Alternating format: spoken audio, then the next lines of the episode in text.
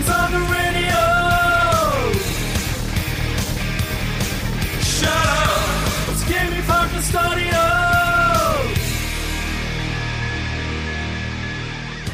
Welcome, welcome, welcome to the Big Week in Gaming podcast, and what a big week in gaming it's been.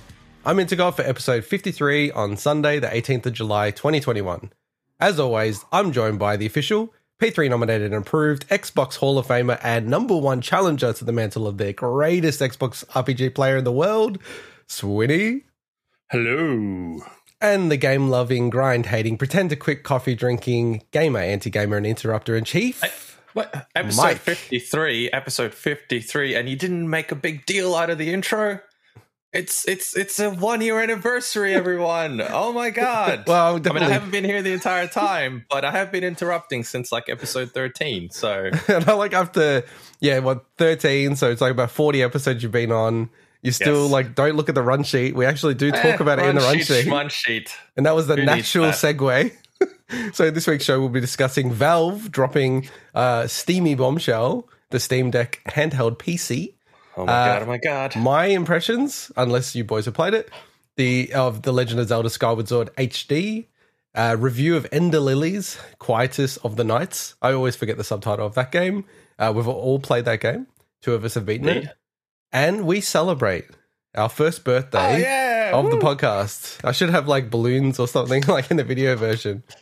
And Mike Mike, you just you need to Make the you need to money read go. You need to read what is in our run sheet. Okay. Make the money go boom, because that's how much money we've wasted into the podcast and got nothing back. well, it's not about getting anything back, but No, it isn't. We it's did- about the adoration of our fans. we did promise last week that we would What? have a, a face reveal and a rebranding. Now, Yes. rebranding, it's like well on track. I think we want to just get everything nice and sweet. It's going to be pretty radical. It's going to be Wait, pretty radical. How can it how can it be on track if Radical. it wasn't delivered the day we said it was going to be delivered? Uh, you know, I'm a, Yeah. you know I'm a business guy. It's all about setting dates that are unrealistic. Then you know, gets people moving. Don't get me wrong, I'm I'm loving what I'm Kinda work, seeing. yeah. I'm loving the, the work, work. in progress. yeah, but look, let, let's promise that we'll get it done by next week. So, but there's a lot to change. Like we have to change the video layout, the cover art, the social presence, everything like that. But one thing that we did promise is Swinny finally doing a face cam reveal. Are you are you ready for it, Mike? You've never seen what Swinny looks like. no, I have no idea. We've known each other for 25 years. All right, here we go, people. I should have a drum roll, but I don't. We're not a professional podcast. Ah, I was expecting drum roll. That's it. We cancel the cancel the face. we'll do it next week with the rebrand. All right, here, yeah, you do the drum roll. Like.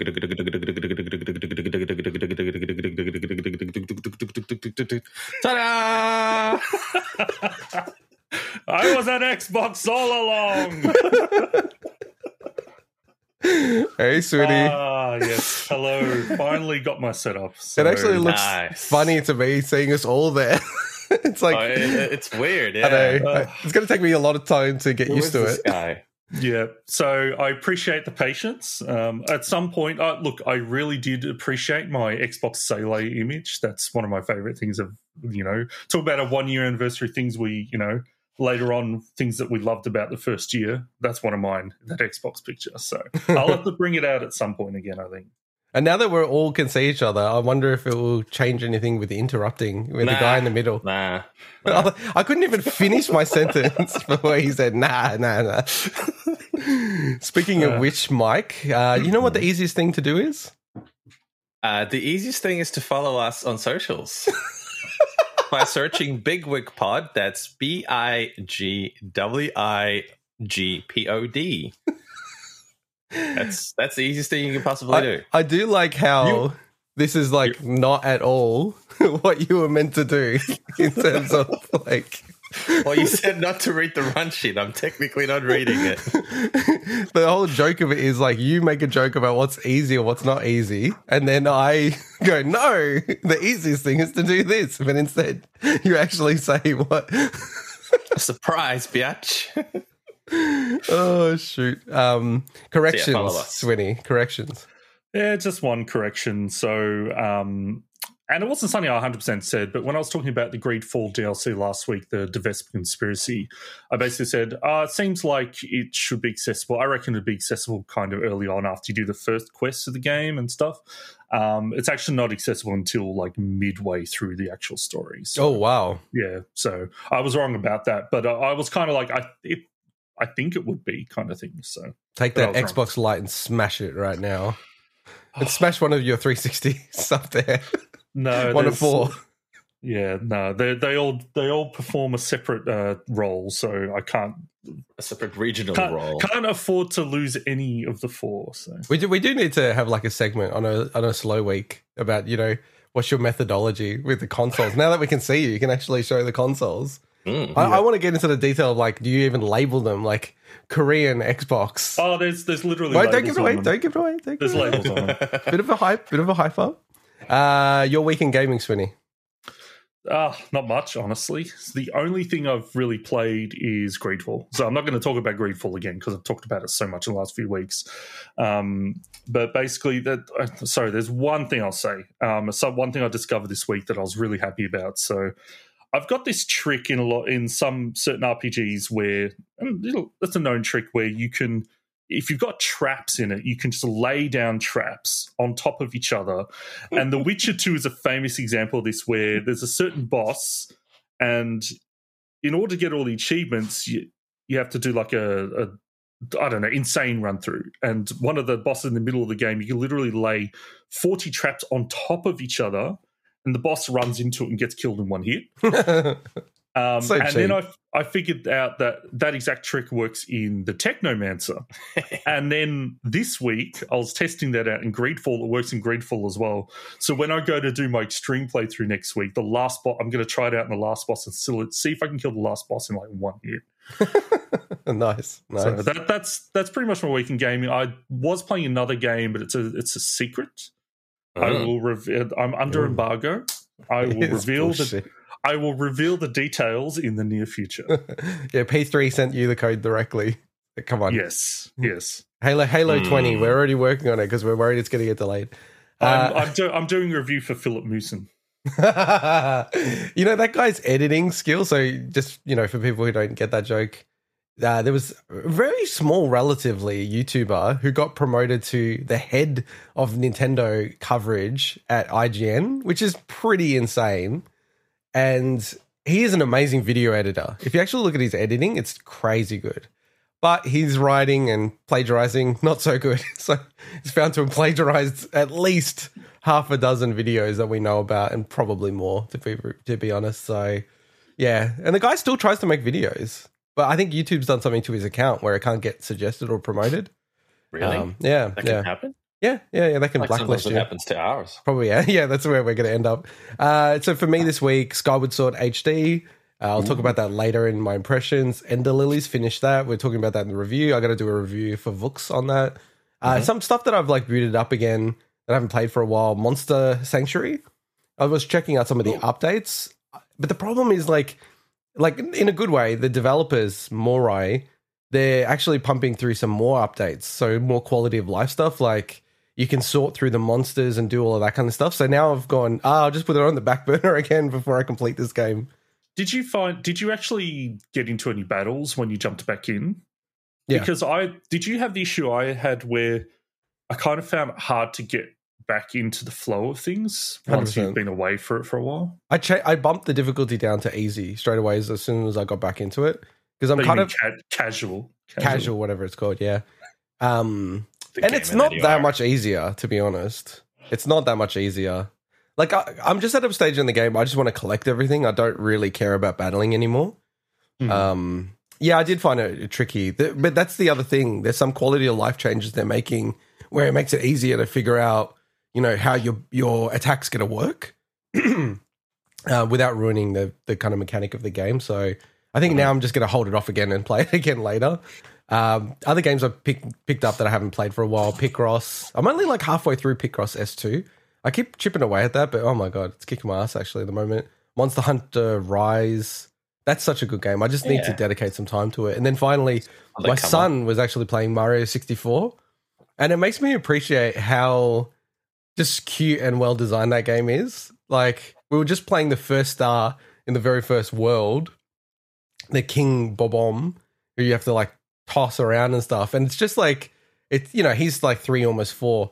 It, it's such a cool game where you actually, you know, you have that sand pit. The sandbox where you can just play around with it. So I'm like sneaking up to the king, like on all fours, and he just like thinks it's the most hilarious thing that what I'm doing. Uh, it's just it's such a cool too. game and it's so like it's a very special game just like so many Nintendo, Nintendo games that are iconic where you, you can create your own little stories out of it. And it's just you know the characters are so vivid. So that game's so cool. I gotta get back and try to 120 star it. I'm like halfway through i think it was 76 stars. So the only thing, Yeah. the only thing that with that game and kids is, and I've seen this firsthand, the chain chomp in the first level just seems so punishing for players are still getting because that thing can kill you in three hits. You know, yeah so I don't know if that's more so like. Okay, just run away from that thing, kind of thing, you know, until you kind Yeah. of get used to the controls. Because yeah, like that's one of the first things you come across in the very first level. So Yeah. Yeah, you know, like, and this is very left field, and I'll, I'll get on with it because we're already dragging on. But, um, you know, I keep on thinking about what kind of game I want to make because I'm so committed to this idea of like making a game and publishing it this year. I don't think I'll be able to do this this year, but I, I feel like there's a massive gap in the market, and maybe it's just my experience at the moment of of asymmetric co-op. Right? I, I just don't know Mhm. enough games out there that like what what is the best asymmetric co-op game? I cannot think of one actually. And if you actually know, let me know because I'm keen to try. I, Mhm. want to play a game where it's like you know I play and uh, like I'm the main player, but then you know like my little buddy helps me out, but the difficulty for that player is a lot less. You know I what I mean, mean? is isn't that Luigi's Mansion three? Yeah, What- I'd probably what say that's the- the uh, closest. Because you can play that si- almost single player. but it's still Well, too you complex. can play single It's- player, but I mean, I, I'm talking about genuinely asymmetric. Like their the game they're playing is like totally different to the game I'm playing, but we are working together to achieve something. Mar- okay. Ma- Mario Galaxy then? But it's just not enjoyable. I know what you're talking. Like that's the only Mm. thing I could think of. That's the only game that I could think of. Hmm. And it's just I, I don't know. I feel like it's a bit of a gap in the market. I feel like someone's going to go in there and do well in that space because there's a lot of situations where it where was like Nintendo should go into that. oh, space. 100 percent. I think they they could definitely probably almost fill that space the best. So. Mm. Yeah, and then the last thing I want to ask you guys is help me out. Like I, I'm, I've committed now to buying the Playdate when it goes up for pre-order Ooh, this month. So it's going to be short. It's going to be in the next week or two. You want us to lend you money or what? No, I want you guys to give me come up with some ideas that I can execute on, so I don't have to use my brain. Of like, what could you use the crank for to make a game that you have like the crank is the optimal uh, gameplay uh, controller. All right. Picture Okay, this. Picture Yeah. this. Jason Statham, Yes. and he has to keep getting adrenaline injected into his body, otherwise he's going to die. It's not the first thing I pictured when I pictured him. I pictured the crank cranking up his erection.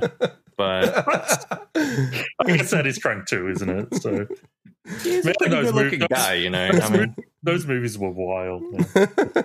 I love those movies. I love those the movies so much. I think I think you're frozen, so we we, we, we need to Twenty work on your face cam. so we need to work out what the buns are. That's such a good. we'll just leave it like that for the rest of the episode. That's awesome. Yeah, that's, Oh, he's back. that's the second.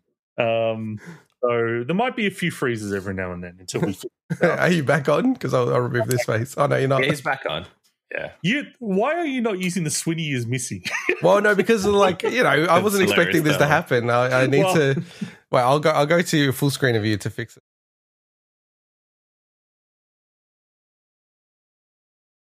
There we go. Thank you. Yeah, I it actually happened in the intro. I don't know if you guys noticed. I had to refresh in the intro as well. Oh no, I did notice that. I did notice that. I just wanted to go past a bit. Yeah, we'll work out the bugs. I'm sure. yeah, we don't we don't know what's happening. He just randomly goes, "I'm just gonna stop working." So we'll work it out. And Mike, uh, to round us out, what is uh, your week in gaming been? Ooh, oh boy, gosh. I actually uh, played a lot, yet not a lot at the same time. So played a little bit of Full Throttle, because it's Hmm. Game of Some Other Year that we have to do. So been dabbling in in that. Finished Ender Lilies, and by finished I mean without spoiling anything. There are multiple endings, so I got Well, let's let's let's cover in the review. best ending, but we'll cover that in the review. Uh, what else did I play? Gosh, um, I tried a little bit of Hellpoint because that was available for free ooh, about a month ago on GOG, I think.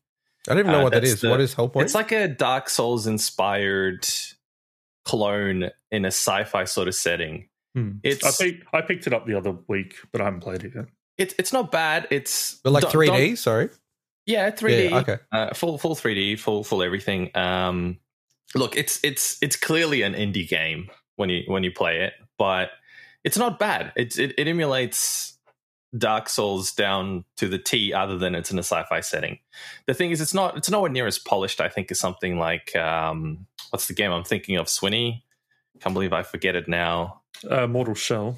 Uh, Nioh? uh, It's probably probably on par The with that. Surge, Mortal Shell, Lords of the more Fallen. like the surge yeah so if we compare it to the surge in terms in terms of the sci-fi setting the surge is way more polished in that sense way Yeah, more I, polished I thought you were talking smaller game that developer. this is definitely a smaller game i mean i don't know how big the game itself is in terms of the scope and, and the map and everything else but in terms of the way it feels it's definitely a smaller game now in saying that that's not a bad thing because you can go back to dark souls 1 and by today's standards there's a lot of things that are a little I wouldn't call it janky, but you know, graphically it's not quite as good. The the levels are a bit more the design's really good, but the geometry is pretty simplistic. It's kind of the same as this. In any case, I think it's pretty cool. You uh, you you'll like it, Swinny, no doubt. Um, and on the whole theme of playing Dark Souls inspired games, I've been playing Vigil: The Longest Night. Uh, I had that game in my backlog on the Switch for quite a while. There was an update. Oh, sometime last year. I don't remember exactly when it came out that fixed a bunch of things. I dropped it because I heard that it wasn't there, there were a few things that they needed to fix, which they did.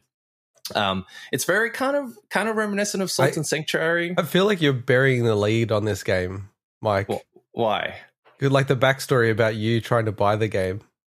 No, I I've had the game for young. Yeah, I've he's talked a about it- he's long talked time. about I it talked on about it before. show. Yeah.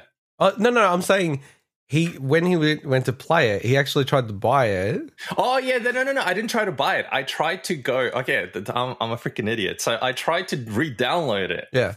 And then I'm like, where the hell is it? It wasn't in my list of games. I'm like, did Nintendo remove this from my list of games or something? Because I had gone to my Switch Lite, which I hadn't used for a little while. And then I went to the store and I couldn't purchase it either. I'm like, okay, this is weird. What, what, what's going on with this? Yeah, and then I found out I actually had it on the console itself. Now, in saying that, It shows I how many games you have. well, I think I think first of all, I think it's a UI issue in a way that I think Nintendo should address that by still having it available in your list of re-downloads, but just saying that you've already got it or something, so you can't re-download it from there.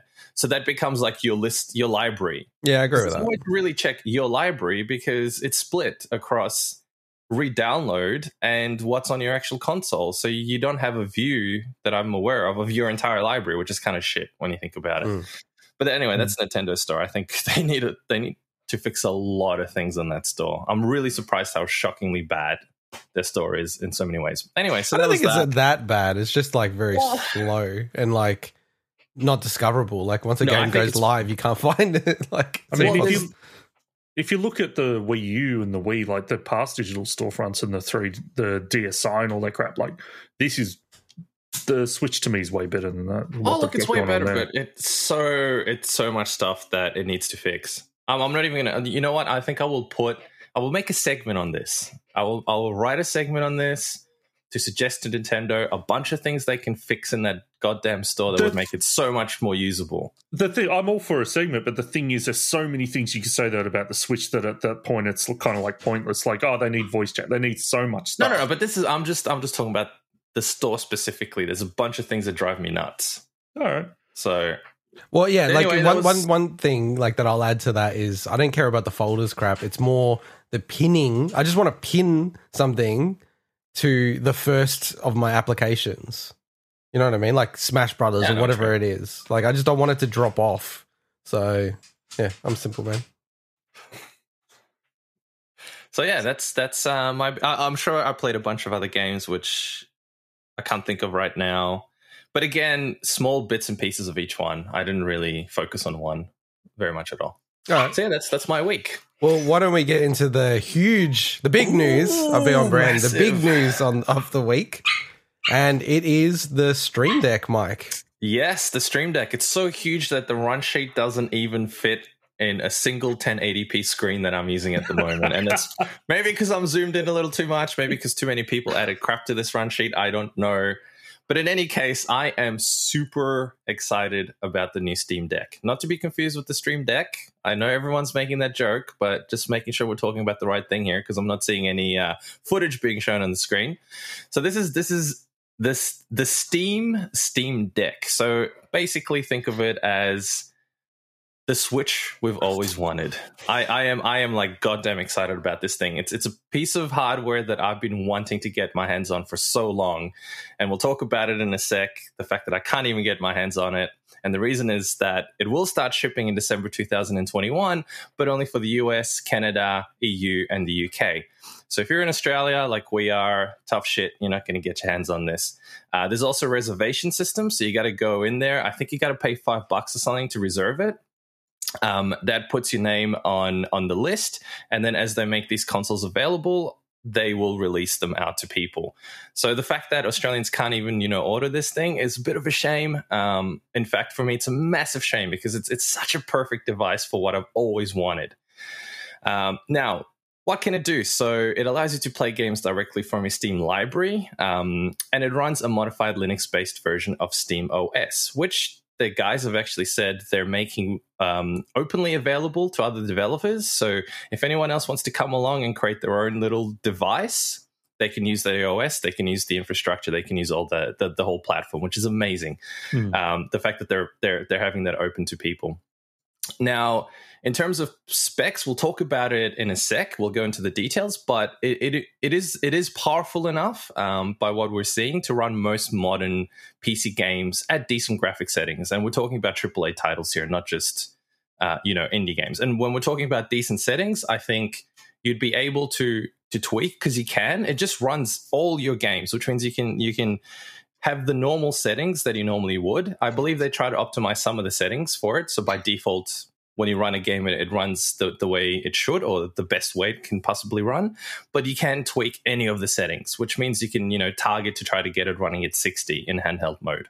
Hmm. Um, and you can suspend games, which is kind of similar to the Switch. Um, you, you can't do multiple suspensions the way that the Xbox does. So you can't have multiple games in flight that can be suspended, but he can suspend a game um, the way the Switch does. Honestly, that's not a big loss because No. the way that the Series X does it, it's technically impressive, but from a functional standpoint, it's messy. So Yeah, I wonder how many people do that. To be honest, And- I would love to see the stats. I I do it by accident more. I don't do it on purpose. Like, oh, that's right. I had that game and quick resume as well. Like it's honestly, it's kind of like just happens. Haven't So- they haven't they disabled it for some games because it's Yeah, not so- working correctly?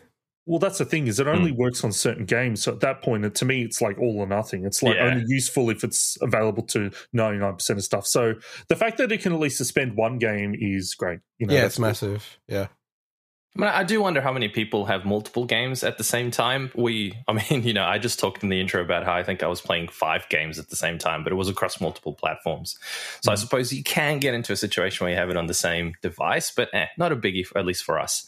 Now, you can also use it because it is effectively, and it's worth noting this, it's effectively a, a PC. It's a mini PC. If you could almost think of it as a laptop with an integrated screen and controllers, that's what this thing is which means you can install Windows, you can install other game stores on it. So if you've got a library on on your Epic Game Store, if you've got a library on GOG, no problem at all. Apparently, you can install all those games on here, and I am super excited about being able to do something like that purely because I've been ranting on about wanting to play games like Fallout, the original Fallouts, on on the Switch, and I was disappointed it wouldn't come on there because apparently the code source code doesn't exist or something like that.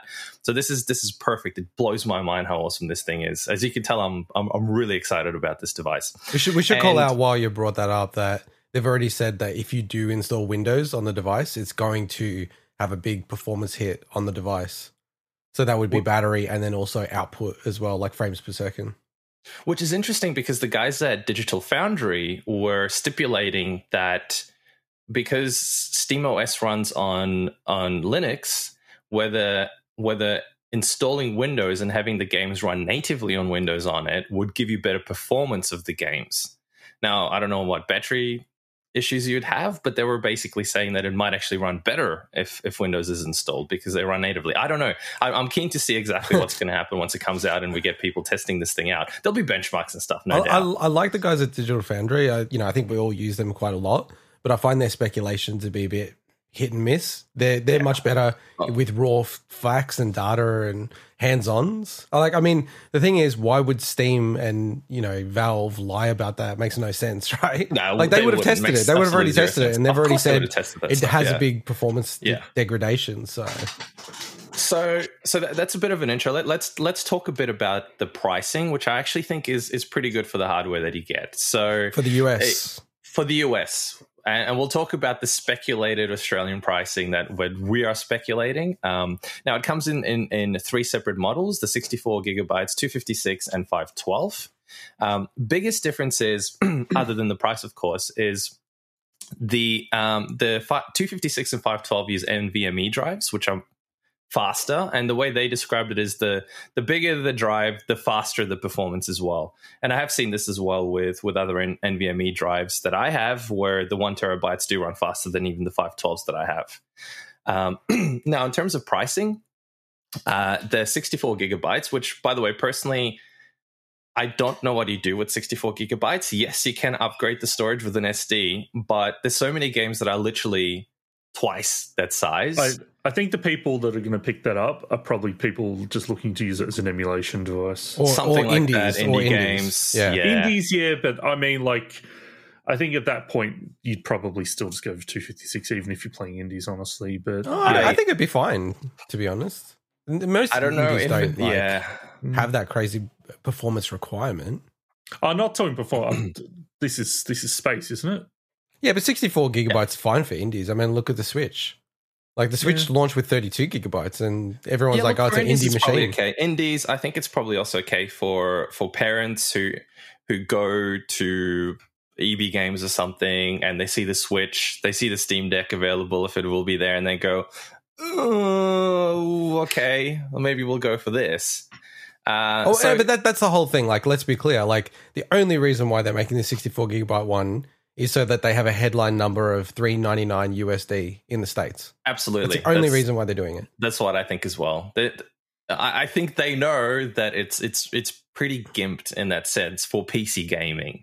64 gigabytes is extremely gimped for PC gaming. There's no way in hell I. There's so many games that I have that I don't even think would fit Of course, on that thing. put, put Call of Duty on it. Well, you can't. You Won't need, even go even the- even a the second 256 one, gigabyte model probably doesn't doesn't uh, can't can't have Call of Duty on it, which is kind of funny. Um, anyway, in terms of pricing, um, the the 64 gig is is going for for 399 USD, which we think is approximately 590 Australian, including GST, and then on top of that, you're probably going to get a qual tax. So, what are we looking at? Like maybe 650 or something for the base model in Australia, which I, th- I, I, still like how think- I've actually calculated all of this stuff in the run sheet. did you put that? Well, I don't know because you overwrote the stuff that I did, And then which you- was and then you the- just the- ignore it all. Well, no, no, no. So I did, I did my own calculations, but I don't know if these are my numbers or your numbers I, now. No, I can clarify. So, Mike, the stuff that's here is what you put. I just simplified it, okay, and cool. and all of Intergot stuff is at the bottom about Yeah. the Australian release. So Yeah, your 'cause no your stuff is your stuff. stuff is the, is basically take the US spot rate Yep. and then add GST. I think that that's totally appropriate. That's like our equivalent money, like going in Yeah. and buying the store. Equivalent if if we didn't get doubly shafted. Yeah. So the GST you got to pay. You got no choice about that. So this is this is the absolute baseline. I, Yeah, there is no 590 for the baseline. you would ever see it cheaper than this. I don't think. No. But on top of that, you got to get the Australian tax. So you you probably let, us cover that a little bit later. Let's cover that a bit Yeah, later because there's all the Australian stuff. So the 256 uh, gig, gig model is 529 USD, um, and then the 512 gigabyte model, which again faster NVMe drive, much like the 256, also a special coating. Anti-glare coating on the screen. That's the biggest difference with it as well. And then you get a couple of other small goodies um, in, in in terms of stuff that honestly, like keyboard, something about the keyboard change interface. I, I, I don't know exactly what, what that even was. Um, sufficient to say that 649 USD. Now, in terms of the pricing, I actually think that is pretty bloody good. Well, yeah, When- it's, when it's you- under a grand Australian, so it's like It's under a grand Australian. our equivalent, which is given damn the good. specs Yeah. is damn good. Um, I mean, I mean, this thing, this thing is is a four core, eight thread, um, Zen two architecture from AMD. Um, it'll be it'll be able to run games and and actually let, let's talk about the specs and then we can you know have have a go at what kind of performance do we think this thing will have? So, as I said, it it's it runs in the uh, on the AMD Zen 2 architecture with four cores and eight threads. Um, variable 2.4 to 3.5 gigahertz um, in terms of its performance for the CPU. The GPU is um, Series 8 RDNA. Um, between 1 and 1.6 gigahertz, uh, which is equivalent to about 1.6 teraflops. Uh, so it's about a two teraflop machine in total, um, which is already. I mean, it's hard to compare it to the Switch, other than it's a handheld because the Switch is on a, on a platform that's been out for quite a while now. Um, so it is it is probably more, uh, I would say, equivalent to the maybe Xbox Series S, but not as powerful. Um, but we'll get into into a minute why I think that probably won't matter as much. In terms of RAM, it's got 16 gigs of DDR5, which is pretty bloody impressive um, for for a device like this. I think, look, it, it, for modern gaming, 16 gigabytes is what you'd want. Anything less, you'd you'd running into the risk of uh, might not be able to quite get the performance that you need. Um, the display, which I think is is a critical thing, is seven inches uh, diagonally, of course. And this is really interesting. It runs at 1280 by 800, It's horrible. which is a 16 by 10 resolution. And uh, in case you in case you're wondering why I'm kind of surprised by that, is pretty much most of the TVs today, most of the monitors that we get for gaming specifically, run at a 16 by 9 ratio, okay, which gotta- would be a correct that. 1280 by 720. It's not most. It's practically every single Uh, one you'd buy in the store well, look, is 16 I by 9. Yes, I would say that the only reason why. Okay, yes, yes. If I said I'll give you a million dollars if you could shop at like JB Hi-Fi anywhere and buy a TV, a TV, not a monitor, Not a TV, a TV you can't. Sorry, Yeah. the only reason why I hesitated there is because I actually one of the monitors that I use is my Dell, which is a 16 by 10. Yeah, and a really But good mate of mine has a 16 by 10 monitor as his primary gaming Yeah. monitor, but I, I hate the resolution. which is rare. I hate the resolution. Uh, you're on you're on mute, Swinny. Oh, thanks for the heads up. Uh, is that a?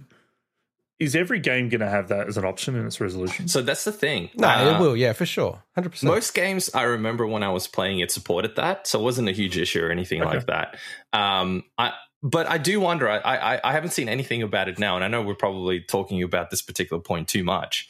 Um, why they made it that decision? Why they thought you needed more vertical real estate? I don't quite know why they did that. Um, in any case, I don't think it's Well, going to be. it'd have to be deal. wider. It would have to be wider if you want to keep the same. It's taller, Of, yeah. no, but I'm saying the whole unit would have to be even wider if they're potentially if you going wanted to keep that, yeah, yeah. or inch, they'll yeah. have to get like more, uh, you know, the top and the maybe that's the reason why they did it. You're right. Or you know, like it sounds dumb, the but proportions. this does happen. They might have just been able to get an insanely good deal on these 1280 by 800 monitor like Mm. display panels, and well it could have like price down. Yeah, you know, I'm a, I've been a product manager in the past. If you look at some stuff and you go, it's like one cent per display versus ten dollars on this other display. Yeah. like it's a huge difference. yeah, like uh, you just make the Well, calculus. I Do don't people think you care? get a display So, for one cent, but okay. I'm just saying, Um, like if it's yeah, if it's yeah. that I extreme, know what you mean. Yeah, it can make a huge difference, especially when when you're talking about a an entry price point of three ninety nine. That's very tight, I would imagine. and and you've got Gabe Newell out there saying that they they had to struggle. They basically had to struggle to get it to where it is at the moment. You know, so I think that those things matter. Like Oh, yeah, big time. those Yeah, perc- Everything like that would percentiles yeah. mattered. Absolutely. Um, now, in, in terms of controls, you get two analog sticks with uh, capacitive touch, so it'll know that you actually have your finger on them. Um, you get the Mm. D-pad. Um, you get analog triggers and bumpers, and uh, a couple of really cool things. You get four assignable buttons at the back, which I think is really cool. So again, So- we talked about this on a previous episode with games like Dark Souls, how you can't run and use your camera at the same time. Well, now you can because you can just assign one of those, or literally anything else you want. and So I, the I use that the with bumpers- Hori. Like Are the bumpers analog as well? I don't think the bumpers are analog. Oh, so you said the bumpers trigger- and the sorry, the triggers are analog. Okay, The bumper, Alright. the, the the bumpers that you get, and sorry, the, specifically the assignable grip buttons at the bottom, which is what Intergot just showed as well on on the Hori. I use it on the Hori too. It's freaking awesome. Um, it it makes you think, man, all controllers should have that by default. I, I'm I'm like I'm standing for for grip buttons. like totally. I, so I feel useful. like the next manufacturer for the next gen, whoever puts grip buttons, is going to be a genius. They're gonna they're gonna kill it. Grip buttons are the best. Apple will do it and go. They're the first in the world to ever use do grip buttons. Um, now, one thing that I think is, is oh, so it's, it's it's sorry, it's got a gyro as well, and of course, it's non non detachable. Um, one thing that I think is quite interesting is they went for the more PlayStation style of having both of the the analog sticks aligned, uh, compared to say Xbox, where or or Switch, Switch, or yeah. a lot of different ones where uh, they're at a different angle. I, I don't think I'll mind that. We'll see how it is uh, once it comes out. Now, another really cool thing when it comes to controls that I, I think is is going to be a game changer for for something like this um, is trackpads. So they they I, I don't know if you guys ever played around with the Steam controller back when it was No, I want to get one, but no. I had one. Um, I kind of wish I kept it. I ended up trading it back. Uh, didn't didn't use it enough. Now I'm like, man, you know, once you get used to it, that thing was actually really cool Mm. um, with the trackpads and stuff. So I think what that will allow you is to to probably play games that traditionally would require a mouse um, a lot easier because certain things just don't work with a controller that well. I think this is a really cool uh, in between between an actual mouse where you get way more precision. You also get more traditional mouse kind of controls. And in case I forgot to add, by the way, you can actually plug a mouse into this thing and use a mouse as well if you want to. Um, it accepts all that because it, it, it literally is a mini PC laptop. Well, Um, and, and on that, in terms of inserting things into the device or using it, one thing that always annoys me about the Switch, probably almost my number one pet peeve, is I can't plug my AirPods into the Switch. So I actually went to the extent, I don't have it in front of me, of buying a little dongle that I insert into the Switch USB C Yes. to then Yeah, connect to my. Yeah, yeah. Bluetooth. Whereas this device, it's Bluetooth 5, everything. Like, Yeah. I can use a. DualShock on this. So I could play like Rocket League on this, you know? Yeah. It's insane. It's awesome. Uh, it's it's the compatibility. I think is going to be really really cool, and that that's the same with any any headset. I think the dude from IGN, Ryan, was it Ryan? I forget. Ryan I forget. McCaffrey. Yeah, he actually said he tested his his, his Apple EarPods with it, and it worked perfectly fine Uh, out of the box. I think it's safe to say that any like any peripheral, any kind of accessory is probably going to work on this thing. It's, Probably. it's, it's like got the freedom in that regard. Yeah, regard. it's, it's it's, really really good. in fact, you can, in theory, and and it was kind of covered, I think, by IGN a little bit. You can, in theory, even set up VR using this thing. You can use it as a VR machine with your Oculus. Now, it's not designed for that. I don't know what the performance is going to be like. It's probably going to be pretty shit, but it can be done. I think. Well, my, said. my So- mate, my best mate growing up, um, he that's what he wants to use it for. Actually, he, like that was the first thing he said. He goes, and by the way, like, sorry, I missed the start of uh, your intro, so I'm not sure what you have and haven't spoken about because the listen. dogs were scratching at my door. I had to take them outside, but um, you know. The amount of people that are hitting me up about this device, oh look at this, oh, and they know I'm a big Switch fan as well, but they're just like, oh look at this, is you know Nintendo complacent, or they're just excited about the device. It, it actually Yeah. shocked me how many people who are kind of like uh, on the edge of gaming are like really into this. They might actually really get it. Uh, to me, dude, this is a game changer.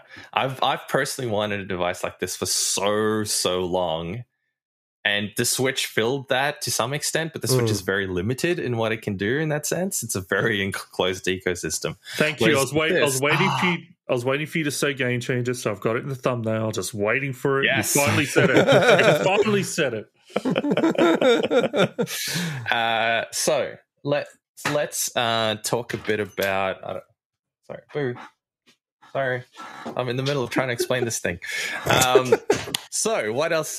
Uh, sorry about that little interruption. So what else do we have? Um, okay, wired connectivity, USB C. Kind of a given. We expect that it's going to have USB C at this point. Um, with uh, DisplayPort 1.4, supporting up to 8K at 60 or 4K at 120 so crazy, which man. is pretty bloody crazy. So Rocket League, here you go. Um, the display itself on the screen is only 60 hertz, so it's not 120. Um, only 60. I think that's more than enough for a handheld. Uh, well, I wouldn't say more than enough. It's what you'd want out of a handheld, I think. Now, battery is going to be an interesting one. I think the battery could make or break the device to some extent. Um, it's got 40 watt hours, which they say is about two to eight hours of gameplay. I love when it's like two to eight because it so depends on what the hell you're playing. It's such a huge range, two to eight. Um, but they gave an example where you can play Portal uh, 2 for about four hours. And if you switch down to 30 FPS, um, naturally less performance means you're going to get longer battery life. Mm. Now, coming from the original Switch, which felt like it had a battery life of about two to eight as well, um, generally on the lower end, especially when you play a game like Zelda, I think it's a huge deal. Um, it's it'd be awesome to get more more juice out of this, and hopefully future iterations out of it will will increase the battery. Um, maybe an OLED screen coming up will reduce the the drain. I don't know. We'll see. We'll see what they'll do. But for now, I think it's adequate. I think that Um, comparison to the Switch is is perfect because people didn't really complain too much about the Switch's battery life, and I think people felt that was enough time.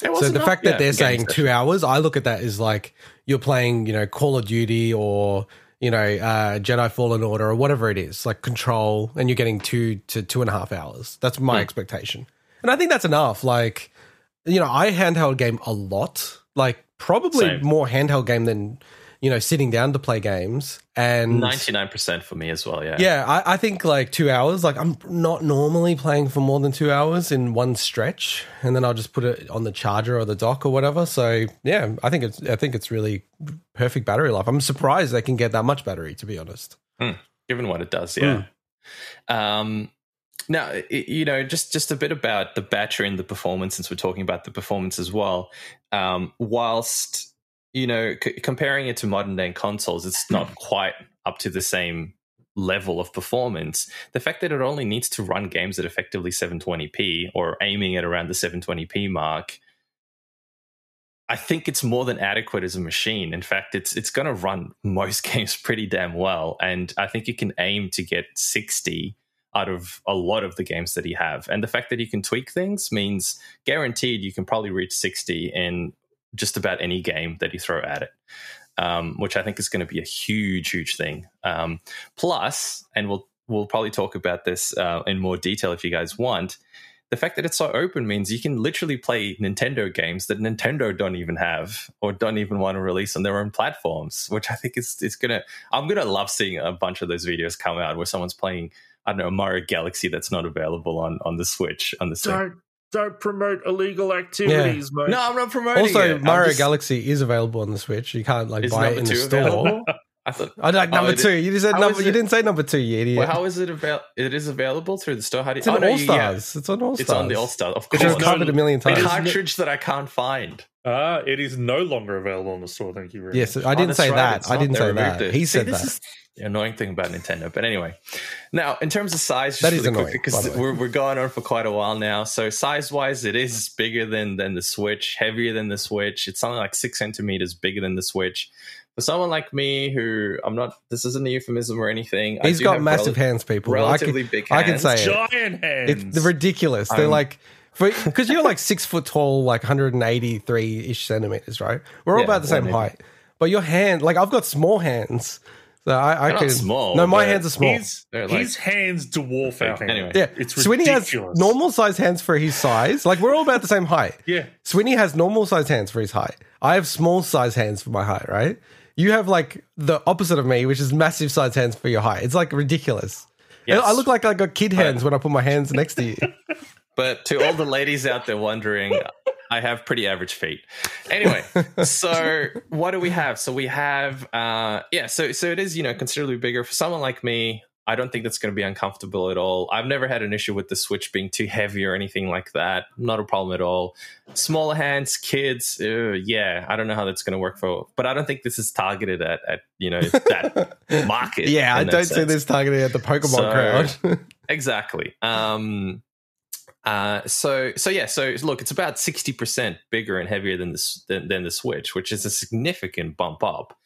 Um, we talked about the dock; it is it is sold separately. Um, I think it's going to be something that a lot of people probably get. I don't know if I'll get it at launch because I do find with the Switch, I use it ninety nine percent of the time, just just by itself. But the fact that I can take this thing, plug it into my TV in the bedroom, continue playing the the Witcher there, boom, it's perfect. Can't wait for that.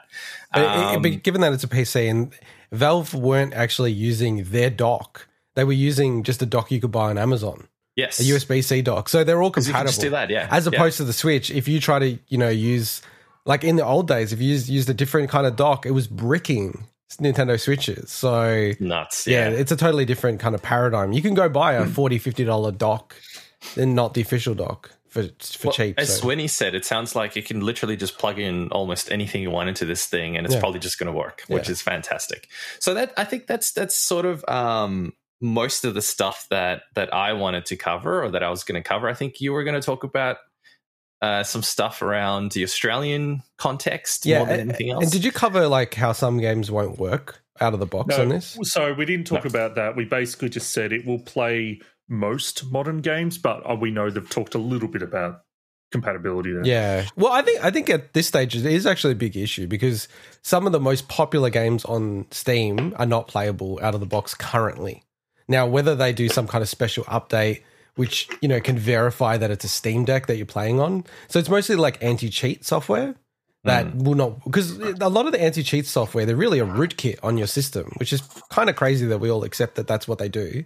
And then the other one is some games don't have Linux support like Rainbow Six Siege and things like that. So, yeah, I'm really fascinated to see when this thing launches, how it goes, like with people installing Windows and how does it actually run, you know, and how compatible is Windows because it's not built for it. Uh, Just on the Australian stuff. So, I did a bit of research just about, you know, Valve's history with Australia, which is very patchy to be to be fair.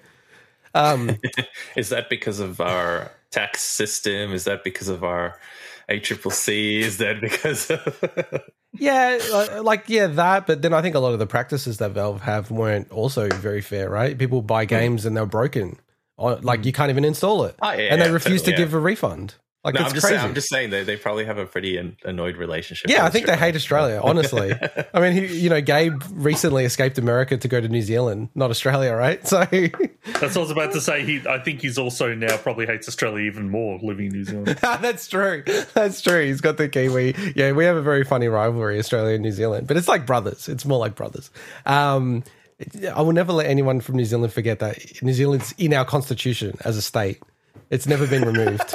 um, anyway, so hasn't been confirmed for Australia for launch. They've said that more regions will be coming 2022. The history has always been Australia is almost like the last on the queue. Like it will launch in South Korea before it will launch in Australia. Um, in terms of Valve Link and the Valve controller, it took one year for that to be released in Australia from when it got released in the USA. And then the index is even worse. So the index was over two years it took to come to Australia as compared to when it launched in the US. So Damn. I feel like at the best case scenario, you're talking about Christmas 2022 that this will be available in Australia, and would not shock me if it's mid 2023, which is you know a bit, I don't want to be a bit of a wet blanket, but I think that's reality. yeah, let's be real about I also it. yeah. looked at the pricing. So, you know, if you look at the apples of the world and things like that, because Australia used to get ripped off big time, they've actually been pretty good recently. And normally it's a, you know, you take whatever the US price is, convert it, then GST, and it's, you know, within sometimes 0% premium, sometimes it's 5 10%. It's all pretty reasonable. Um, whereas with Valve, everything they've released has had between 25 to 30% premium on top of converting and GST. So when you kind of go through that logic, looking at like the spot rate, all of those type of things, you know, you're looking at, I think where they'll land is, you know, the 64 gigabyte being 750 Australian, the 20, 256 gigabyte being like a grand, and then the 512 model being 1,250 bucks. Now, like, I mean, to wrap up the section because it's been pretty long, you know, just let's just say that they are the prices 750, 1,000, and 1250. Do you guys, are you buying this? Are you getting this Yes. when it launches? Oh hell yeah! And what are you getting, Mike? Uh, look, I'll probably just go. F- uh, I'm saying that now, but I'll probably go for the middle model. How about you, Swinny? this thing is super impressive. Um, but I it's I'm not going to get one for a few reasons. So, well, I don't think I will. I should say. Um, first of all, the thing is so much heavier than the Switch, and I already find the Switch too heavy Mm. personally. Um, and have the only other thing is like have have they talked about if this thing heats up? You know, is this thing going to end up freaking being super hot after you playing it for three hours? No, I you haven't heard anything about that yet. So- Well, no one's had just a hands on that like we'd be able to satisfy that. Yeah. That's So why they said it's big. Sorry, that one of the reasons why. No, no, just to, to on that point, Digital Foundry were talking about this. One of the reasons why maybe it's so big as well is bigger surface area means more cooling. They might Yeah. actually need that level of Yeah. surface area. So basically, because of that, and also I just can't find a need. Not that anyone needs this, but my gaming needs are fulfilled by what I've got at the moment. So Yeah. I can't really find any justification. But it's it's fantastic, even with the koala tax on top. It's still a fantastic value, and it's an impressive machine from a technical standpoint. Yeah. So, but I just don't think it kind of Hmm. fits my gaming lifestyle, honestly. Yeah. Yeah. I, I think for me, like number one, if I was to get this, I would get the 512. There's no way I would get the 256. And like one thing is because I do so much handheld gaming, the anti glare glass is actually Yeah, massive. Like that is not. Mm. Everyone's like burying that, like, oh, that's nothing. That is actually like a massive thing. Like that stuff makes it like pop so much more. Um, and then also, just with a PC, it's not the same as a console. Console, they can strip things back. Whereas PC, it's like there's headroom that you need to account for with space. So 256 is like, you're not, like, if you want to treat this like a PC, I would never build a PC with 256 gigabytes. That's a good point. That's a very good point. So- Even if you could put extra stuff onto an SD card, and then SD cards, I, I would imagine performance will take a big hit. Yeah, yeah. So, like, I'm thinking of it like I wouldn't get it otherwise if it's just like it has to be the 512. And then the mm. price actually does kind of like become a big factor for me because you know if I said this device is five thousand dollars, you wouldn't buy it, right? No. So, so there is a price curve, and for me, it's like. Man, if this was like the Australian equivalent, which is like let's say nine nine nine for the sixty four gigabyte model, like at that stage, I feel like, oh, I, I just kind of know myself well enough, i and I love handheld so much. I probably mm. just get it, right? Which is bad to say, but being twelve forty nine and maybe even higher, I'm like, I don't know, something about it. It's Well, just that's that's that's almost almost at that point twice as much as a PS5. It, well, Almost. that's Not yeah, quite, no, no, it's, it's know. getting to that territory of being Yeah. twice as much. Yeah, Yeah. which is And then I've already got a PC that's powerful, like more powerful than this, obviously.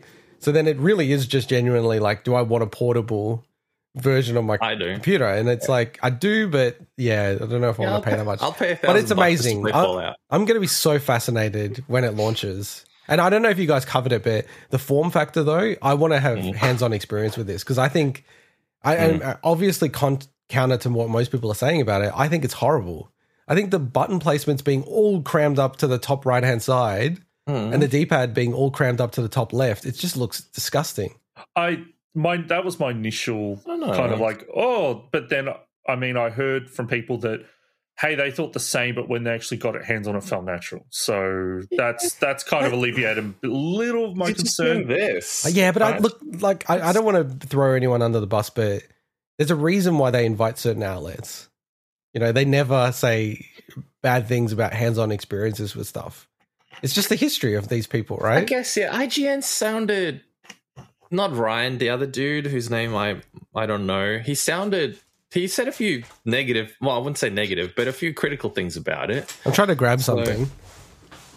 It's yeah, it's it's gonna. I don't know. Look, I think time will tell, and I think it's not the final thing. This is, I'm audio, probably- this is an yeah, audio podcast, that's- Indigo. I'm probably one of the wackiest people to actually have a Wii U set up on my desk, and like I can just grab it whenever I want. So I Hey, got is, is it wacky the fact that I've got it hooked up to my TV right now? No, that's what I have as well. So I'm just holding up the gamepad, right? Which I don't hate, but S- similar. on launch, Other everyone's like, "Oh, this is great," and then over time, people really hate the placements of the sticks being right at the top hmm. corners. Like people would hmm. always complain about it. After time, after people keep playing it, and they're just like, "Oh, it's just a really annoying location."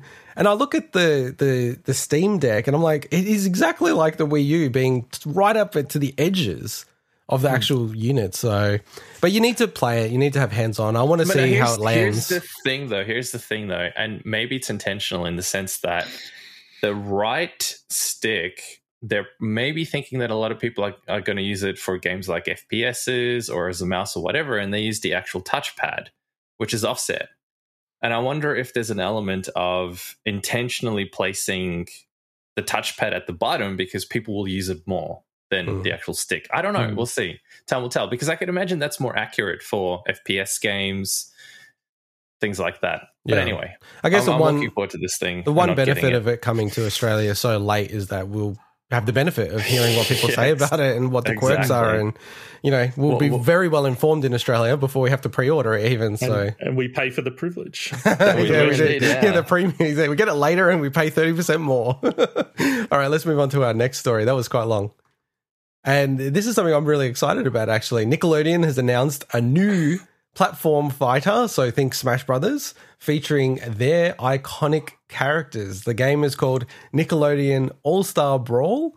And it has been rumored for a long period of time. It's following years of them dabbling in the fighting genre.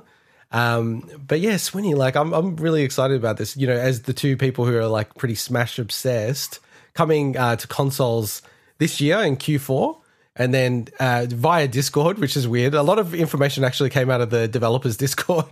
Um, You know, they're saying that there is going to be a PC release as well. So this is developed by uh, Ludosity. Is that right? Ludosity. uh, I say Ludosity. Yeah, Ludosity. So they're the creators of Slap City. Um, and that is actually like a very highly regarded kind of cult classic Smash alternative. Like very funny, you know, there's heaps of really funny videos on Slap City just with the mechanics of it. But it's pretty like actually similar to Melee, actually.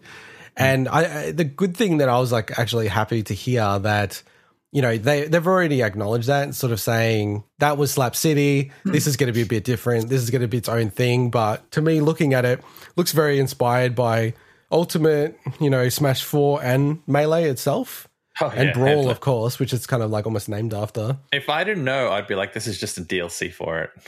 Yeah. Um and and I don't know, like it, it just looks insane. Like you've got like the trailer that we're playing in the background of the video. You know, just all the characters that you'd expect to see from Nickelodeon, Nicktoons, like, you know, the SpongeBob SquarePants, the Teenage Mutant Ninja Turtles. You know, for me, like our Real Monsters, that was really sick. Uh, Reptar from Rugrats. It, it, they seem to do a really smart job of, you know, how do we try to hit on everyone's childhood? Because there's a lot of characters I don't know who they are right? So it just feels like you know if you're a kid of the '90s, 2000s, or 2010s, you you've got representation in this game. Um, And then Swinny, did you want to cover some of the the cheating that people have done in terms of trying to figure out uh, what other characters could be actually in this game? Well, I mean, I like how we're going to spend more time on that than talking about the characters themselves that are actually confirmed. That Well, you no, just no, I was gonna, I was gonna go through that. No, no, I was, I was gonna, I was swinging, I was swinging back. There's a method to the madness. Okay, okay. There's a, so, there's a swinging back happening. all right, all right. Just Calm uh, down. screwing with my flow. Um, so basically, there is uh, the box art has silhouettes, and they've basically been out. People been able to identify four, potentially more, depending on how they bundle these characters up or not. Um, more characters that essentially are pretty much confirmed at this point. Looking at the silhouettes, so we've got Ren and Stimpy. They're they're the most obvious to me, and Yeah. the next one you're about to say at the bottom, I'm guessing. But even I looked at the silhouette. I'm like, wow, that's Ren. That's just so clear Yeah. and obvious. So whether or not that's two characters or or one, we don't know. We've got cat and dog Yeah, from Cat Dog. that's cool. We're at the at the very bottom, that'll obviously be one character as well. And then uh, we've got Aang from uh, you know Avatar: Last Airbender and Korra from that universe as well, and or the Legend of Korra as well. So pretty much characters we can pretty much mark off, which would have been expected as well. Yeah. Although Ren Ren and Stimpy, if it wasn't for Powder Toast Man being on there, Ren and Stimpy honestly would have been a little bit up in the air because there's been a bit of issues with the, that series in the past. Yeah. But with Powder Toast Man being there and this silhouette, well, obviously it's happening. So, which is awesome. I So- did. I I because I got to land on this spot, but Ren and Stimpy is so massive to me. Like Yeah, I feel like hey, this this Ren. this almost like Hey, puts me over the line with the game to get it because I'm like I want to play as Ren and Stimpy. That's just so cool. and cat dog man i think I, other than i think uh bl- the loud house it's maybe the only series i haven't really watched much but everything else is so familiar it's nuts And do you want to run through some of the characters, Swinny? Yeah, so the um, alphabetically we've got Danny Phantom from Danny Phantom. That's a character I'm not familiar with. Um, you could obviously we're we're old bastards. Yeah, here, yeah, so we're, we're- going to we're lean old. towards the classic Nickelodeon. We've got Helga from Hey Arnold, which is great that she's announced and Arnold himself isn't yet. good old good old football head. Got Leonardo from uh, the Turtles. Got Lincoln Loud and Lucy Loud from the Loud House, who I'm not what I'm I'm not familiar with that uh, show yeah, myself. same. Got Maybe never out here. Michelangelo is the only other turtle uh, that's been announced, and it's there's been some rumblings in Discord. They said they're they're not just going to include characters to complete a set, so it's possible we might not get the other turtles. We don't know. Which kind of Um, annoys me because Donatello is my favorite turtle. Raphael's mine, so That's awesome. So- I love it. So we're yeah, we're not we're all right. all you can you can you can take over while I refresh my face. Yeah, yeah, cool. So Nigel Obviously, Thornberry. Michelangelo is my favorite. Yeah, go Mike. So again, like just to emphasize, I'm very old, so I only know the ones that are really started in the '90s. But um, Nigel Thornberry, I actually don't know who Nigel Thornberry is, but it seems like everyone else does. Uh, from the Wild Thornberries, Huge meme. Oblina Yeah. From Our Real Monsters, which I love that show. And That is that's probably my favorite inclusion. Yeah. so that, far. that's right up there. Uh, Patrick Star from SpongeBob SquarePants, Powder Toast Man, as as Swinny mentioned before from Ren and Stimpy, Reptar from Rugrats, which I thought that that's such a cool inclusion. It could like I love the way they've chosen the characters for this because it's not necessarily just the most obvious ones. I'm glad that they announced him because initially they said he was too big. nice little smash joke there. I like it. Uh, Sandy Cheeks from SpongeBob SquarePants, SpongeBob himself, which I'm sure is going to be like the most popular character, and then Zim from Invader Zim, which I don't know either. So there's a lot that I don't know. So uh, a certain friend of ours that I shall not mention is a massive fan of Invader Zim, and he was very happy to hear that. Okay. I was going to mention a certain friend of ours as well. Mark Yeah. my words, he's going to pick that character. you idiot. So my favorite, one of my favorite quotes from the devs was they said um, that in the Kotaku interview that Nigel Thornberry edge guarding is a goal all to itself, which I think is just amazing because he's such a meme character. Um, I've never, I never watched the shows, you know, when I was younger or anything, but that character is just was already a meme, so it's it's amazing.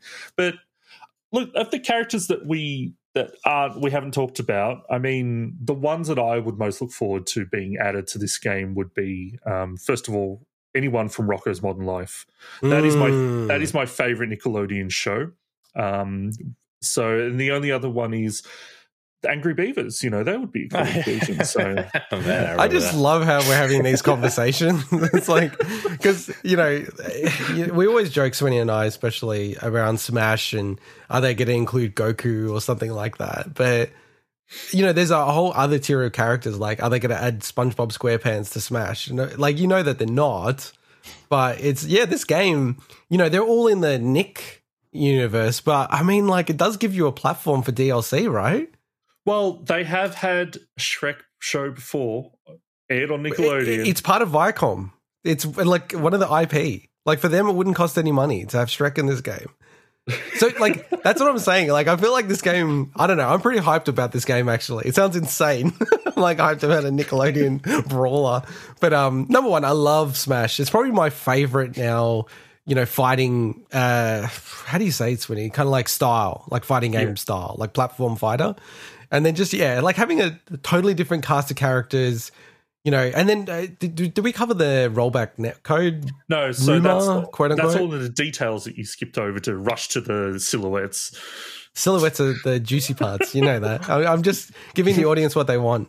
So, So- basically, let me let me let me take control of that then. so, so the game will have, as expected, you know, online and co-op. Uh, well, so they specifically said co-op modes. So um, I'm guess I don't know whether that means just team team matches and stuff, but we'll have single player modes as well. Mm. Um, you'll be interesting. You'll be. They said you'll be able to unlock new moves for the characters. So I don't know if it's like a Smash Four situation where you can have custom moves, but then in competitive play they'll just have a standard set of moves that is tournament legal and such like that. It's crazy we're talking about Nickelodeon Fighter being tournament legal. Um, we'll feature over twenty levels, including uh, Jellyfish Fields from SpongeBob, the Technodrome. I think there's a a, sewer level for the turtles as well. There's a bunch of others in the trailer, and this is where you're talking about that they will be implementing rollback netcode where possible, particularly for one v one matches. And I've heard a lot of speculation that they they made some mention that kind of alluding to the fact that it may not be on the Switch. I think that that's that's not the devs though. I think that's just the community speculation. No, there was a comment from the devs that Oh, kind of oh, people that's new. Okay.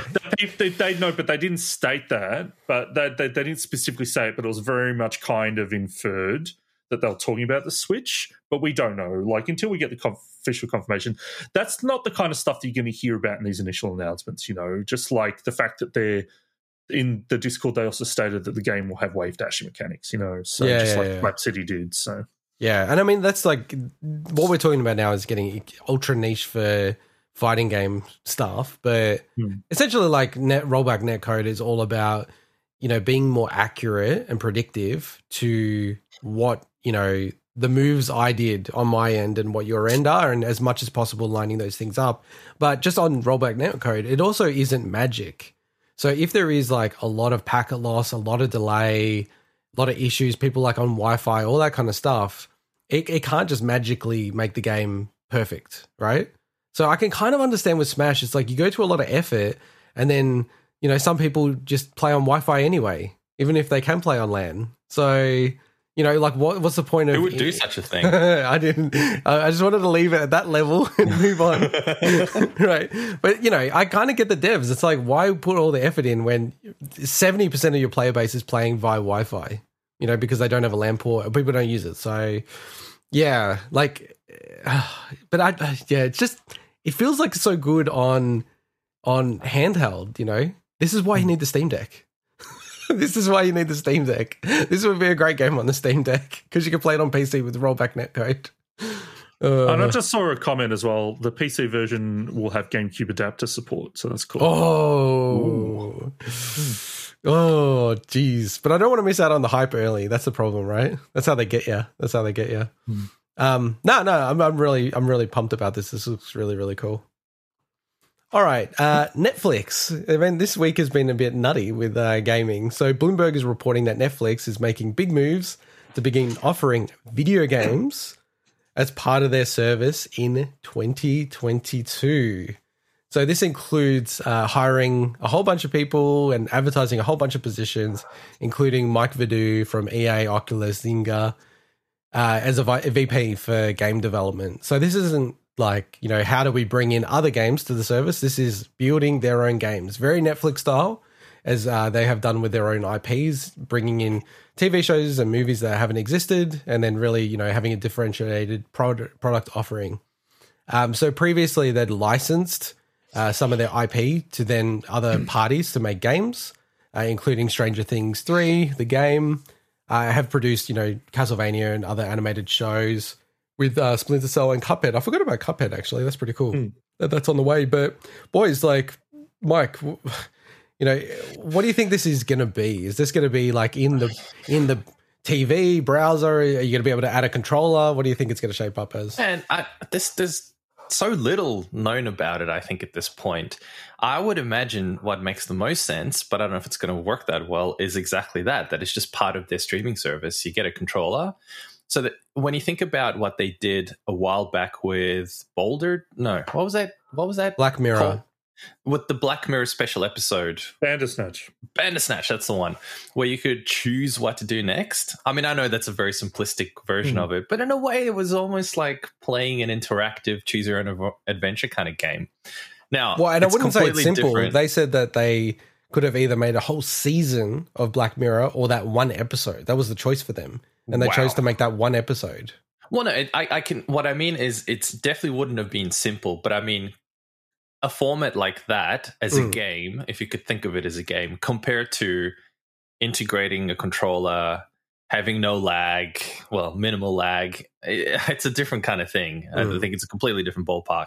It- so, can they achieve that? mm, Through, a, a, a streaming service, man, I have no idea. I don't know, but it'd be the ideal way to do it if you could.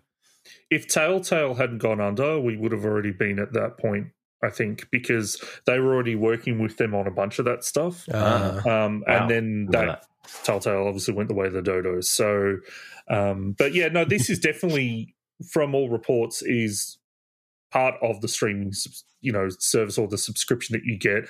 I think that at some point they like for them to launch something separate, I think would just be like, well, then you've already got Amazon Luna that no one's talking about. You've already got Facebook Gaming that's on the horizon. You've already got obviously Stadia and XCloud and PS Now and all these other kind of things. Whereas if it's part of the same ecosystem, then people don't feel like something. They feel like it's just an addition, and I think they're more likely to try it out because obviously they don't have to pay Mm. potentially pay for it depending on on the, what the model is. So Well, I guess But I'll, no, I guess just I'll said- just last thing I was going to say was the the reports are also saying that they're potentially looking at this as a way to then lead up to eventual price increases for the subscription in general as well, because or at least tier ma- levels may be okay. The higher tier gets you access to the game part, or Yeah. you know.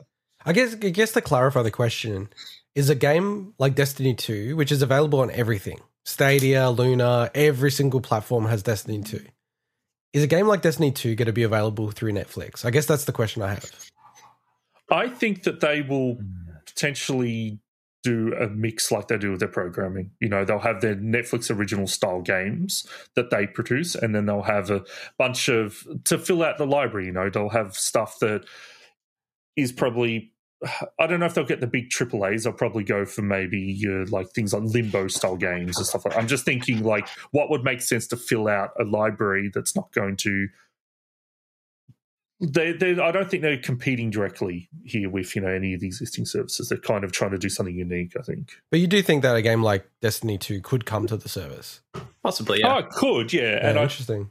I think because that's proven to work well. Stadia. Now I don't know the tech behind Netflix and how that's going to work, but um, assuming they could get to that point, then we know that that stuff is viable. So I think the question then for me becomes because Apple has blocked explicitly xCloud as an app, right? Because Mm. it's offering games. What are they going to do in Netflix? Like, how are they going to handle that situation? Hmm. Because I, I, full, I would be shocked if they create a separate app called like Netflix Gaming. That doesn't make any sense to me. It would be like you go in your Netflix app like normal, and there'll just be like new pop ups that say, "Hey, do you want to play these games? These games work well on TV with a remote." Or hey, you need to grab a controller for these games, you know, and sync it up. But then, what is Apple going to do? Like, I feel like Apple. Uh, I know they could potentially use Bandersnatch or any kind of like Yeah. they could basically say we've already had this Mm. equivalent, an interactive experience through our service. You know. Yeah, I think the smart thing to do would be introduce all the Bandersnatch style games first, because then how's Apple going to argue against that? You already had a Bandersnatch, right? Yeah. Get that filled out, and then go to the next level, which is like, oh, you know, and these games you can use a controller, but it's still Bandersnatch style. And Mm. then it's like you go, oh, and then there's Destiny two, and then like take Apple to court at that point because Apple's kind of screwed themselves. It's like they've Kind allowed but I don't- I don't Flex, and then game. Yeah, it's flex, but it's not a game. well, Bandersnatch is a game in my view. It's interactive.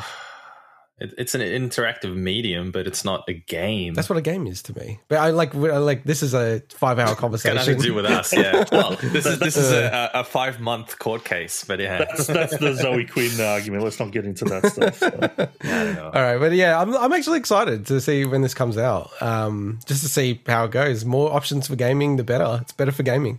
So I'm all, all for it. Uh, in our next story, it's a tragedy in my eyes. Um, I asked Swinny for this to be the headliner. He rejected it as the editor in chief of the show.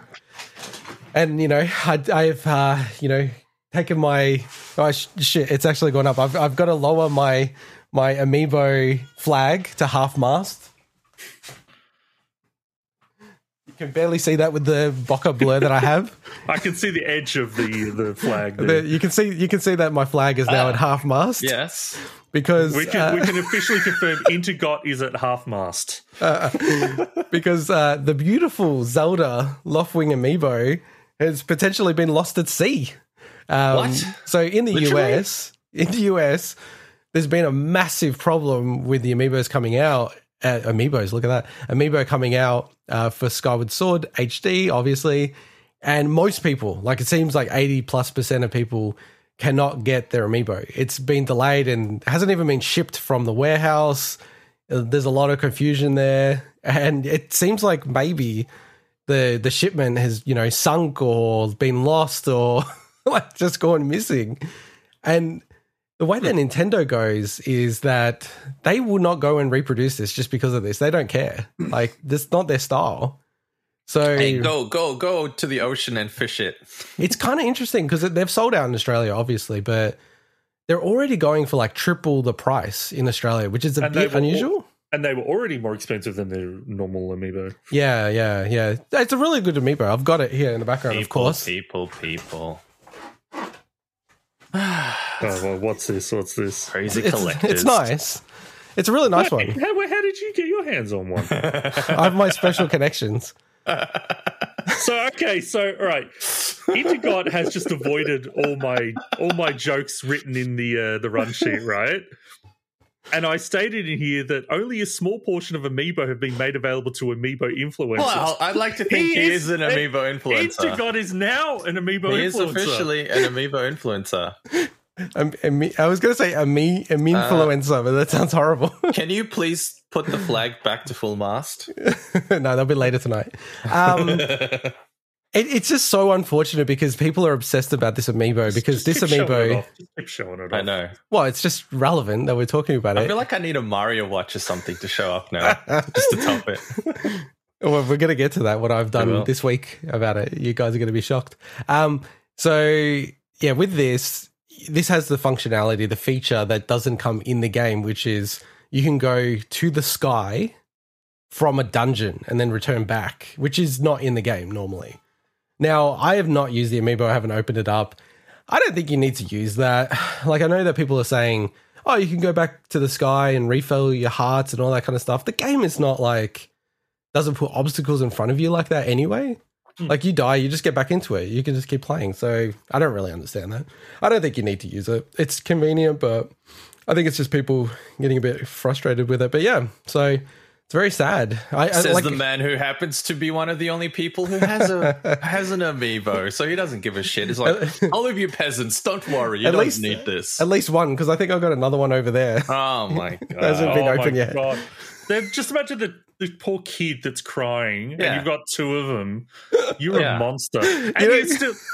And like, just I still like my my my writing is wasted on you. Just you know the fact that basically you know you've ignored all my jokes in the run sheet. You didn't read any of it. You didn't talk about the fact that the Amiibo percent speedrunner community is in tatters. That was a funny joke. I did find that funny. I was going to loop back to that. I'm not going to talk about Amiibo talk about influencer. I know you guys are just going to say I'm the Amiibo influencer. Crisis I of can people not coming. being able to cheat in the game now. Yes, I do. Have, it, it was a little bit embarrassing because I did realize, and I don't want to say this because I know someone on the show is going to want one, but I didn't realize I actually have two Dark Souls amiibos. Amiibo. we are fans of the show. Intergot has just announced he's giving away No, I'm not. one of his Dark Souls amiibos. hey, that's like giving away a lot of the money. first person. Not crazy. Hey, you want to uh, promote the show or not? All right. If the show gets to like 10,000 people, I'll do it. Okay, the ten thousandth Sub. subscriber, which I'm not sure how we figure that out because I don't know if it tells you the numbers. No, it doesn't. We'll get. Are you calling this now? They're going to get one of the Dark Souls amiibos. Well, I put it in the You want to do competition. this? You no, to do this, this? is years away. If in the best case scenario, anyway. Uh, yeah. Come on, come on, throw it out there. Let's so I, do I, this. I do feel bad. This is mostly in the US, and I feel bad if people can't get this amiibo in the end, especially yeah, like I feel bad too, especially when people like you get two of them. I know you Wanker. fucking asshole. Why am I an asshole? I'm just buying things. I can't buy things. Uh, Well, you have your your sneaky special sources that you know the rest of us don't have access to. mm, mm. No, I know. got my bot. My Line- bots will It's do it. because you're sleeping with someone at E EB. You're Amiibo line cutter. That's what you are. All right. Well, uh, well, let's go to more capitalistic stuff Yes. with uh, Mar- uh, Mario and Tag Heuer. Do you say Is Heuer this or where you Hauer? Hauer, Hauer, Hauer. I don't know. I used to know Take how to. When I worked in investment banking, I knew how to say this, and now I've forgotten again. hey, I was expecting you to go oh, okay, yeah, no, show it off. yeah, yeah. On an audio podcast, I'm not going to do that. Um, so yeah, like we we did have this in the minute mic section last week. Uh, although you probably can't pay, you can't hear anything that's said in that section. It's going so quick. But essentially, they've done a collab with Tag, and there's only 2,000 watches available worldwide. It retails for Australian about three grand, two grand US, which is I wouldn't say Crazy. available worldwide. Where available worldwide? Where is probably the key Oh, you word mean here, were. 'cause Good luck. You're saying Yeah. where? Where? Is it like, where available past tense? Because I don't think you can I get your love hands on how one now. you correct me Sold out. by out. fucking up and saying the wrong word. No, that's just it.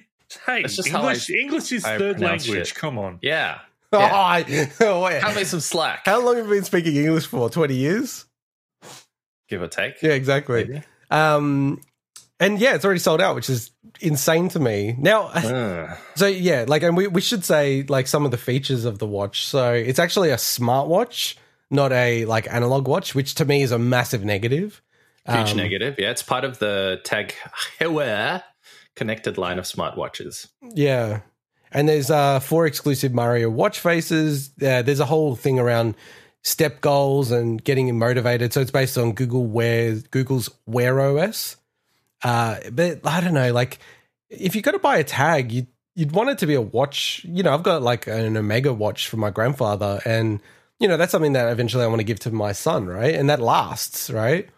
This is not something you could pass on because I bought the original Apple Watch and it's kind of like DOA really now, you know, it's like it's dead because the battery just doesn't last.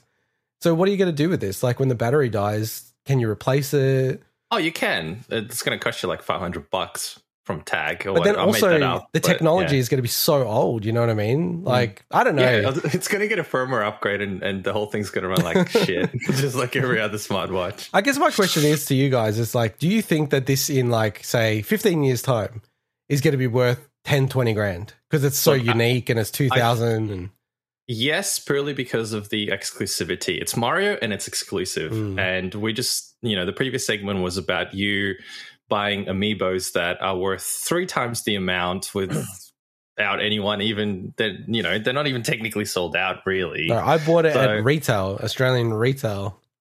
Just make sure it's in it another clip. So it's in two clips now. So, so I, I don't know. It's it's an it's a really interesting one. I think purely yes, it's it's a smartwatch, and if this was an actual proper physical watch, I think it would be worth way more in terms of its ability to hold its value and in fact go up in price because it's it's a smartwatch. You know, a bunch of these are going to stop working probably in a in a few years. Um, which may be not a negative thing. It means that whatever is remaining will actually be worth something.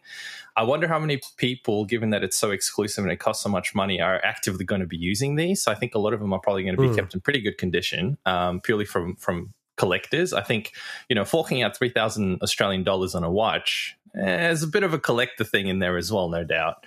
So I don't know. I, I I think I think it will. I think they'll be worth something purely because of the exclusivity. But here's the funny thing: there is nothing stopping them from re-releasing these, like a second version of them, or something in the future, and that makes you then wonder, well. Are the originals worth more now? Is it going to be like Lego, where they re- they do a re-release of the same set, and the original is now not worth as much? But then there's some people who want the original just because of the collector's thing.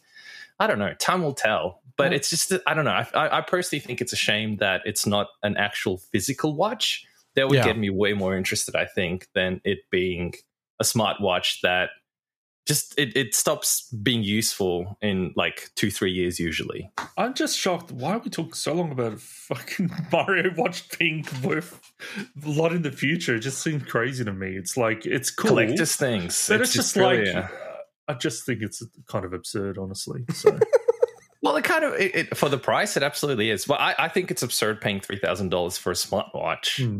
when every Yeah. single other smartwatch is a fraction of that price. And but that that's even the base price. So it's not that just the Mario one is three thousand dollars. the Tag Heuer connected line Hmm. is pretty bloody expensive to begin with, and I think they're massively overpriced. Yes, they're nice devices and everything, but really, you kind of get a similar functionality from just about any other smartwatch. You just don't get the status of, hey, look at me, I'm an investment banker, check it out, kind of thing, you know? Like, Yeah, I think if you're going to go for smartwatch, you want to go for like the absolute cheapest one because sorry, was that your Intergot impression? yeah, pretty much he's an asshole. I, I don't even have like hey, I, I'm not the asshole. You're the asshole that buys too many amiibos. So I'm allowed to buy poor crying amiibo. children, Amiibo. poor crying children screaming at their parents and crying There it is, showing it again. You guys can't see this because he forgets that this is an audio podcast as well.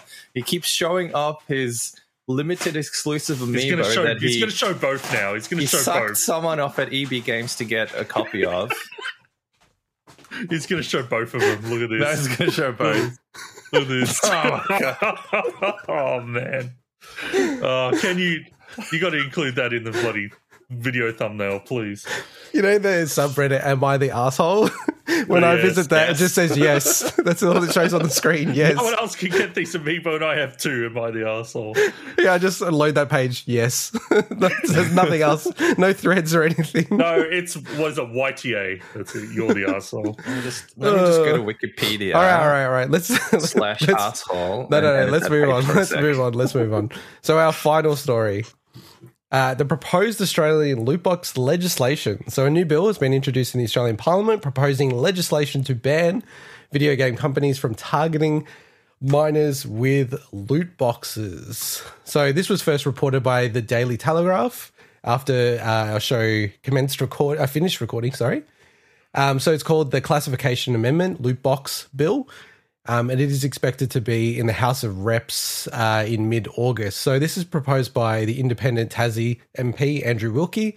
He has had a history of being very anti gambling, especially anti pokies, which I'm pretty supportive of. The proposed legislation would limit the sale of games containing loot boxes to people above the age of 18 and add an advisory rating to the classification, clarifying that they contain loot boxes. In terms of Wilkie, he argues that the loot box mechanics would groom children for future gambling.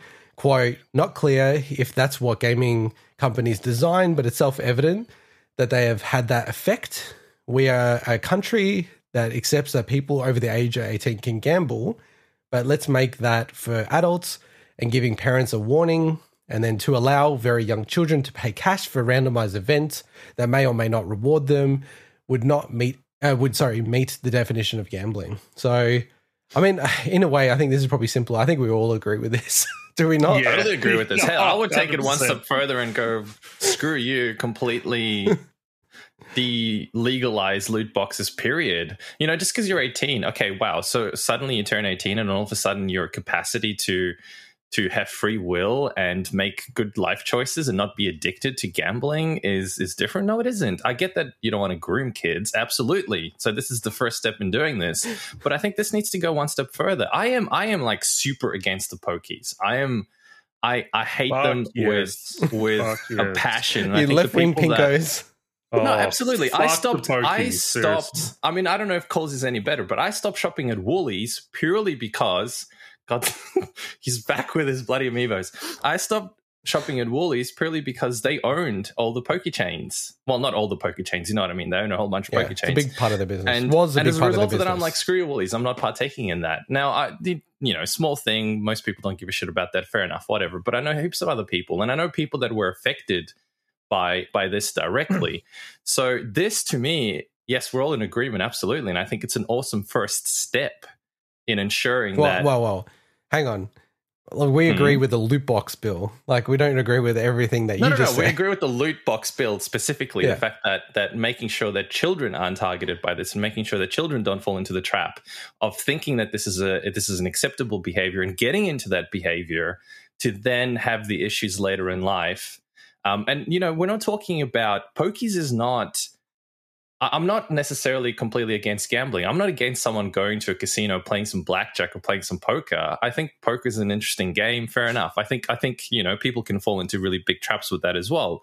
But I am purely talking about pokies. Mm. They're completely 100% random. You sit in front of a screen and you just keep pressing a fucking button until something happens. That is what I'm talking about. Turning people into zombies like that is completely fucking unacceptable. And I think I am surprised that there aren't laws in place yet that it took this long for something like this to to actually happen and that action is so slow for something that has such a fundamentally massive impact on people's lives when they grow up. It's huge. It destroys families. It literally kills people. Mm. And and we're fine with with this kind of stuff. And just Um, it's unacceptable. Unfortunately, this bill is not to limit pokies; it's to limit loot boxes. But I 100% agree with Yes, let's go back said. to that. so I look, I when I saw the headline, I didn't know what this was, who was proposing what, and when I read it was Andrew Wilkes. I think because he has a history of being able to actually make stuff happen. Mm. Um, he's been able to like be the balance of power and get you know I, I don't know where everything's sitting at the moment, but in the past with Julia Gillard and everything, like you know they had to actually kind of work with him on a lot of stuff that he was wanting because of the balance of power and everything, and that's why I'm really really positive that this may actually because we've got to remember this is a bill being introduced. You know, it doesn't mean that it's actually going to happen. It's going to obviously take a lot of work to get it to happen, but I can't see a lot of people in with with the Australian government being such a nanny state in a lot of ways. Yeah. This almost seems like something that would actually get support from both sides. But the only thing is, obviously, there's a lot of games out there, specifically your FIFAs and everything, that uh, would be the biggest impacted by this. That would obviously have massive. Well, what's the term? You know, people influencing um, certain decision makers and stuff. I can't remember the political term for it, but top of my head, Lobbying? Yeah, lobbying. lobbyists, That's right. Yeah. lobbyists, So Hmm. it would have a lot of lobbyists kind of pushing for that stuff. But I'm so happy that this. It's to me, it's strange that it's taken this long to get to this point. So, Hmm. Yeah, and I mean the lobbyists definitely have influence, but it's at least not as bad as the US or the UK Oh, yeah. or EU. Right.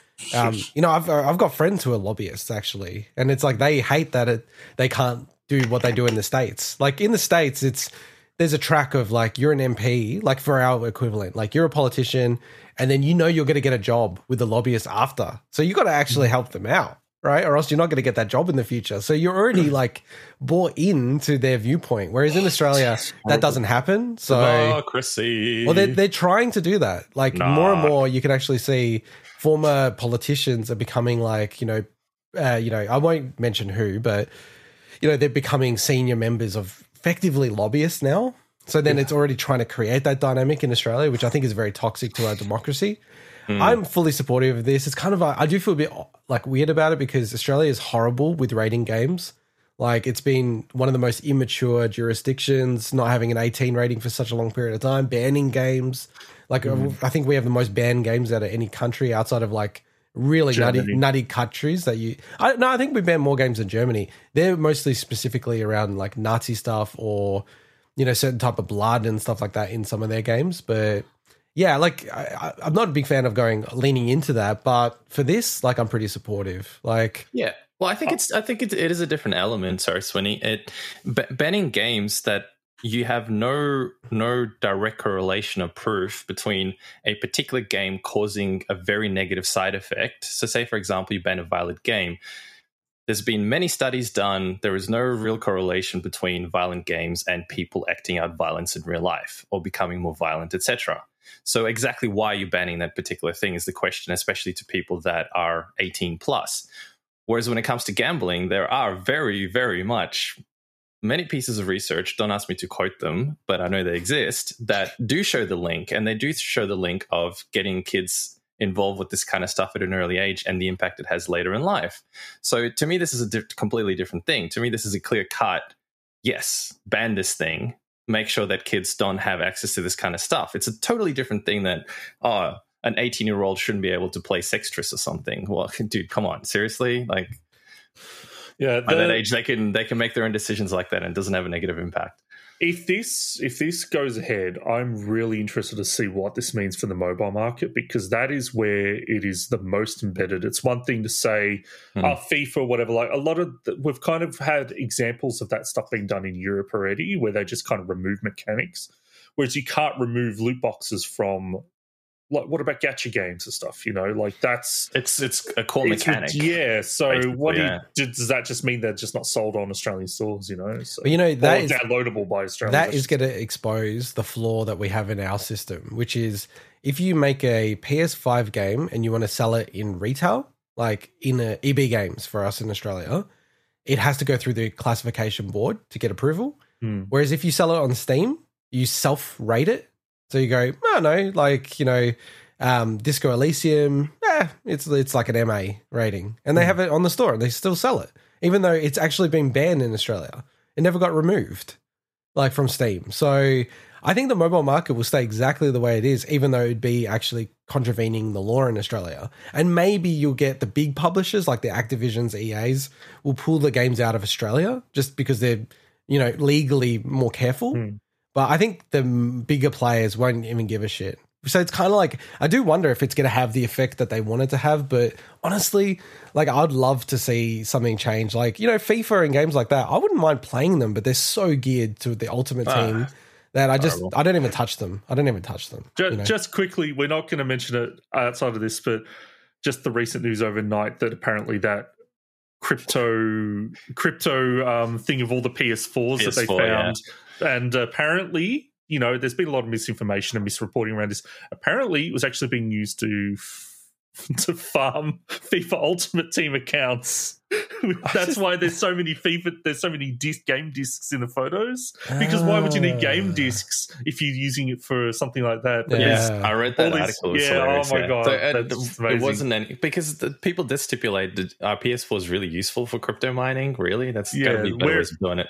Whereas you could see the like have something automatically running just to earn the free stuff and then sell as accounts. Oh Wow. God. Anyway, anyway, that's a separate thing, but that's just yeah. Yeah. FIFA, Ult- FIFA Ultimate Team is oh, that's something. It's a billion dollar a year revenue maker. It's kind of mm. crazy, but Yeah. all right, let's get into our new favorite segment of the All week. right.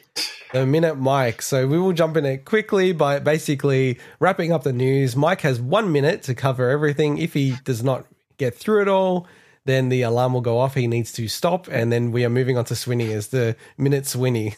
so Can, one min for the swing. Can I just say, Mike?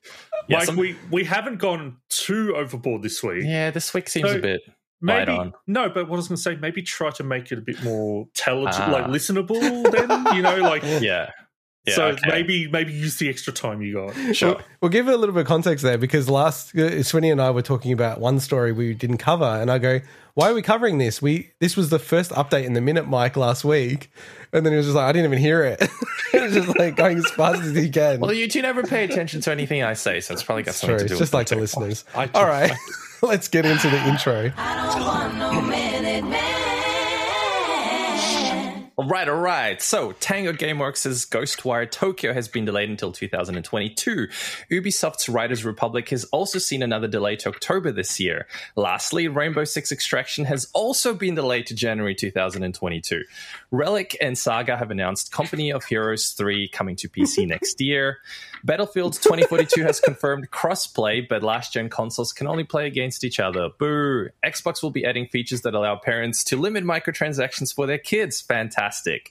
Xbox head Phil Spencer has also confirmed they're considering a revision of the Xbox controller. Ooh, wow. Uh, I think they're talking about adding those little uh, haptic feedbacks. Tetsuya Nomura revealed that story outline for Final Fantasy X3 actually exists. The digital only QuakeCon 2021 event will take place for the 19th to the 21st of August, and a copy of Super Mario 64 has nearly doubled last week's auction record, selling for 1.56 million USD. Fraud. What's the Maybe, alarm? What's the allegedly. alarm? No, I don't play it. The whole point is the, to But I never finished. play the alarm. He didn't finish it. He didn't Yes, I finish did. it. I did. Oh, did. did he? Oh, oh It oh, was three seconds. I finished it. Oh, look at you trying to throw him under the bus. Wait, what was the last thing you said? USD. Why you not listen? No, Why that's you not the not la- listen? I USD's, USD's not the last thing in there. Oh, that's what it is on mine. Yeah, that's no, on mine as there's, well. so, there's two. There's two lines here. that say Oh, no, you haven't re- you haven't reshaped it. No, no, no, no. Oh, It wasn't reshaped. Yeah, that's the- your fault, saw. No, USD. no, it, that, it was on my screen. I saw that. Nah, on my that wasn't I on didn't. mine. It wasn't I on didn't see it either. Sorry, I swear I didn't see it. Yeah, Oh, for, for me, it was the. Yeah. That's why he was taking his time. yeah, because I'm like, wow, this is easy this week. Shit. Controversy strikes the minute, Mike. wow, what happened? But No, li- no, I didn't not, see no, it. wait, I'm not joking. On my screen, you could know. see the whole thing. no, no, I believe you. but I on believe mine I you. couldn't, and Intergot couldn't either. Yeah, mine and right, well, Mike and we'll mine make are sure- exactly the same. Well, all right, we'll make sure there's extra space so that that won't happen again in the Yeah, future. I think that's a good. we'll that's a good next time. call Yeah, for but- everything. We should let we, Oh, we should very very quickly say that Summer Games Done Quick 2021 raised 2.8 shit, I just million US dollars it, by the way. for Doctors Without Borders. Don't touch it.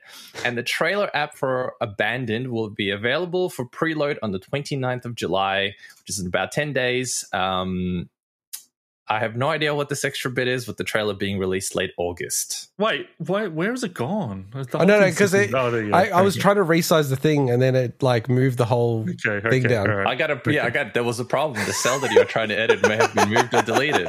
Okay. Yeah, Yeah, no, so that's that's No why touchy. I wouldn't I wouldn't assume that was fine because I could see the whole thing on my. it all makes sense That's now. weird. Like That's why you reacted yeah. like that. You're like, why is the alarm? Because we've never heard. the I had I was about to like scream out what it was going to say because I know it was going to happen. um yeah no with the abandoned one it's kind of funny actually like it is getting preloaded like you know in the next few weeks and then Most stupid shit ever. I'm sorry. Like, it's really weird like every, trail, what? And then okay, you're preloading a trailer app that then's going to go live, and then the trailer will go live a month later. so What you the hell is this shit? but you know i don't know why sony's playing ball with this i don't i'm really like landing on the side of like team fake. Like the whole thing's like nothing really that big about it. So the the developer said that it was they want to be able to show like a 4k highest resolution hdr version of the trailer. And youtube everything doesn't allow that. So you could play something of that high quality on the playstation 5 directly. So i'm like that makes sense. Like i, I get it but the whole thing doesn't make sense in general. Like what he's Why saying wouldn't- is right but i don't understand it. You know what i mean But surely, like, why wouldn't other companies have done that? Bef- i know you i know it's weird Anyway, it's anyway. weird All right, enough about this. Let's get to the bargain bin. Yeah, all right. Uh, so the bargain bin for the week commencing the 18th of July, just double checking. Uh, so this is a quick one this week. Epic Games Store, Free Games, Abduction, and Off World Trading Company, both on PC this week. On the Switch, so on Amazon Australia, check to see if it's still uh, available because they often come in and out of discount. But so Mario Kart 8 Deluxe is $59 and Uh, Skyward Sword is 68 Swinny? What I did you finally say? picked up Mario Kart 8. I just I finally got it. Ah. I like Oh, sweet. We should play it. I love that game. Finally Yeah, I have got it. it. Yeah, let's play it. Like, I love that game so much. Uh, digital highlights are Torchlight 2 for $18 until the 21st of July and Saturday Morning RPG for $2.40 uh, until the 29th of July. No highlights for PlayStation or Xbox this week. Uh, there's one thing I'll just say. Um, it's kind of like potentially upcoming. So there was a patch to the PC version of Lightning Returns, which is the third in the trilogy of Final Fantasy 13, and people are speculating Wow. that is because well i guess to step back a second so we know that the three final fantasy 13 games are coming to game pass at some point because they announced that They said last they would. year Yeah, yeah, yeah. Mm-hmm. so the fact that the pc version got a patch means it's very likely that at least lightning returns but hopefully the whole trilogy will be getting added to game pass very soon potentially Oh, okay. the next potentially i wouldn't be surprised in the next month so. That was the one that had all the linear levels, right? Like literally. Well, Lightning Returns specifically that we're talking about is the one that's like Majora's Mask, where it's got it's on a time loop and stuff. But the one you were talking about, the first Final Fantasy thirteen, is Yes. criticized for being very linear for the for most of the, the game. Yes, The All right. one that I have a collector's edition copy of that I paid $140 for, played for about two hours and went, this is fucking shit. And forgot about that game. All right, I'm conscious that we are running long, so let's get into our first feature, which is our review of Ender Lilies. So Your review of Ender Lilies. Well, Ender Lilies, Quietus of the Knights. I will be reviewing it for Vooks. Mike, you've beaten the game, and Swinny, you Indeed. you have been the drug peddler. You got us both into this game. I know. Yeah, Well, he, do- he doesn't. and then bailed. I'm like, they're hooked now. I can Well, he doesn't do. You know, he's a good drug dealer. He doesn't use his own supply. He's Wait. smart. He kind of did in this case. I guess he's doing it with us. We're in a circle. He does a shot, and then he's like, ah, I've got the willpower to not continue. What he said he did, but maybe all he did was watch some YouTube videos, pretended that he actually played the game just to get us hooked on Mm. it. Doesn't even I- own the game. Don't expose my secrets. so I'll read the I'll read the line that he wrote just because uh, he's been hammering me the whole episode on it. So the Bigwig crew take the plunge into the ethereal waters of the newest Metroidvania sensation, Ender Lilies, quietest of the Nyes, the Nyes.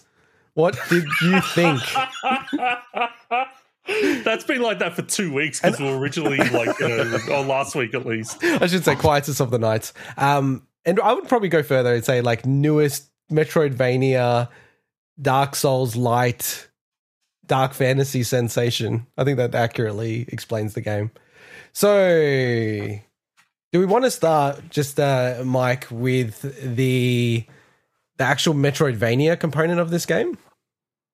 Sure. So like like I- like I said in the intro, I feel like this is a Metroidvania slash Dark Souls light game set in a dark fantasy setting. I think that summarizes the game pretty well. Would It does. Would you agree? I would. I actually so so very very light Dark Souls. It kind of reminds Yeah, me Souls of Visual. Light. That's what I'm going to call it It's in the very. Souls light, and I say Souls light because one of the key things about Dark Souls or Souls like games, I, I personally think is the concept that when you you you collect experience or Yes, souls, souls. whatever the case may be, and then if you die, you lose that experience. So there's that risk reward, well, well, and there's that constant tension. This think- game doesn't have that. I, no, I think you need to elaborate on that, especially if people haven't played Souls, right? okay, So yeah. I have all these enemies set in my world. If I kill them, they're permanently dead. But if I And revive, they they also revive, right? That's right. Yeah. So But if you go to to heal up at one of the bonfires in Dark Souls, Yeah. All the enemies reset. Yeah, Yes, or here like mechanic. park benches are like the bonfires for this game. Um, so, but the key thing there is like, and you needed to add it to what you said, which is you get experience points. They build up, build up, build up in Dark Souls, and then you have this constant trade off. Do I keep pushing forward and like you know get even more experience points, or do I go back? revive my health or whatever it is but then that revives all the enemies so then it kind of adds another layer of difficulty so it's this constant tension you have of do I push forward or do I go back and like revive myself and then reset mm-hmm. everything and upgrade, you know, my level? And this game kind of like, and this is why I call it like a Souls Light because you always absorb all the the XP in this game, and I think mm-hmm. it then kind of you know weakens the Souls sort of treatment of this game. And I think another feature of like Souls, like you know, a Souls Light is you have to say it's the difficulty level. And it's not saying this game's impossible, but the game's like challenging at times. And like I think Swinny said it well, I think the first time you spoke about this game, which is you can't just run through enemies. Like mm. you sort of can do that late in the game, but you know, at least probably the first half of the game, if not a little bit mm. more, you just can't, you know, run through anyone. You will die if you don't pay attention to what you're doing. Um, and you know, parrying, all that kind of stuff, the mechanics of the actual game. I think that's another element of like a Souls like or a Souls light. Um, and this game has it as well. But maybe we're just starting on the Metroidvania component. So, as a Metroidvania, because you know you and I and all three of us actually are big Metroidvania fans. How did you find it? Like satisfying from a Metroidvania component, or were the sort of things you were disappointed about? No, I, I personally found it extremely satisfying. The most satisfying thing I think was the fact that you get double jump pretty much at the start of the game. You're always a big fan of that. The fucking double Well, jump. I, I love Christ. the double jump mechanic, and there's certain games where you get it so late in the game, then you're like, oh man, seriously? I wish I had this from the start. And of course, then they have other gates to keep you from being able to to go to other parts of of the level. So it's not like they give you all the abilities right off the bat because you'd lose the hmm. satisfaction of unlocking those. And there are, of course, and literally at the very start of the game, there is a gate you can't open till the end of the game. And I love that. I love that concept. I love knowing that I can come back to it. And straight away you're like, oh, I see what's going on here. I bet I can come back to this towards the end of the game. And you do, and it's it's satisfying in that sense. The one thing that I found, which was kind of weird about, and I think it's more to do with me me being an idiot, is there's certain doors that you get an ability to open. And I didn't realize that the ability that you get can be used to open all those kinds of doors because they looked a bit different. what? So, so at the end of the game, I'm sitting there going, "How the heck do I open these last ones? Oh Am I missing an ability or something?" And then I'm like, "Oh, I see. There's a bit of a puzzle element where you have to, you know, run from a, a different area, and you have to use that same ability, but you need to power it up." Yeah. In order to do it, I won't spoil what it is. Um, but in any case, I found it quite satisfying uh, finding the di- the different abilities and then applying them. Um, the game is very forgiving in the sense that it lets you go back to previous areas with fast travel. Mm.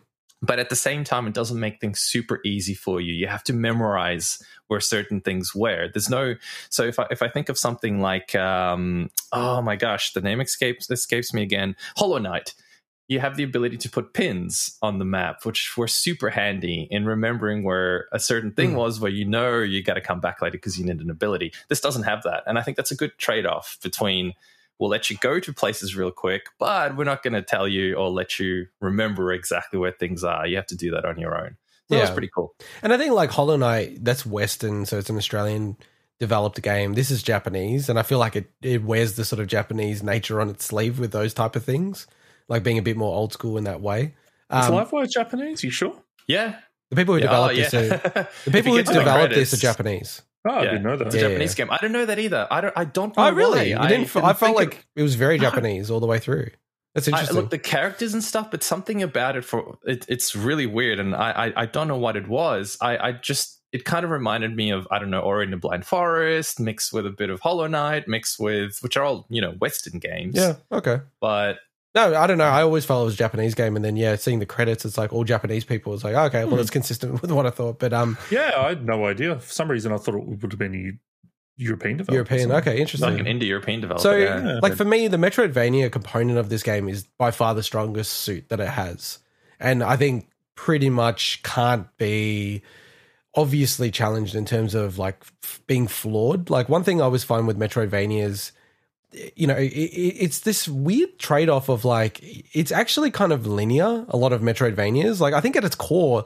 A Metroidvania, in a weird way, is a very linear structure, right? It's just like a puzzle that you can solve the puzzle really in one way for the most mm. part. Now, you know, mm. I, I don't want to go on tangent about, you know, segment breaking and all this other kind of stuff, which Secret sequence breaking. yeah, sequence breaking, which you know isn't necessarily intentionally a part of the games, and now they have become part of the games. But and this game does have that as well. But you know, like like I was always trying to say is you know mostly Me- Metroidvanias are actually like a puzzle that you're meant to solve in a certain order for the most part. But they do it in a way that doesn't feel like it is linear, right? And I hmm. think this game does that so well.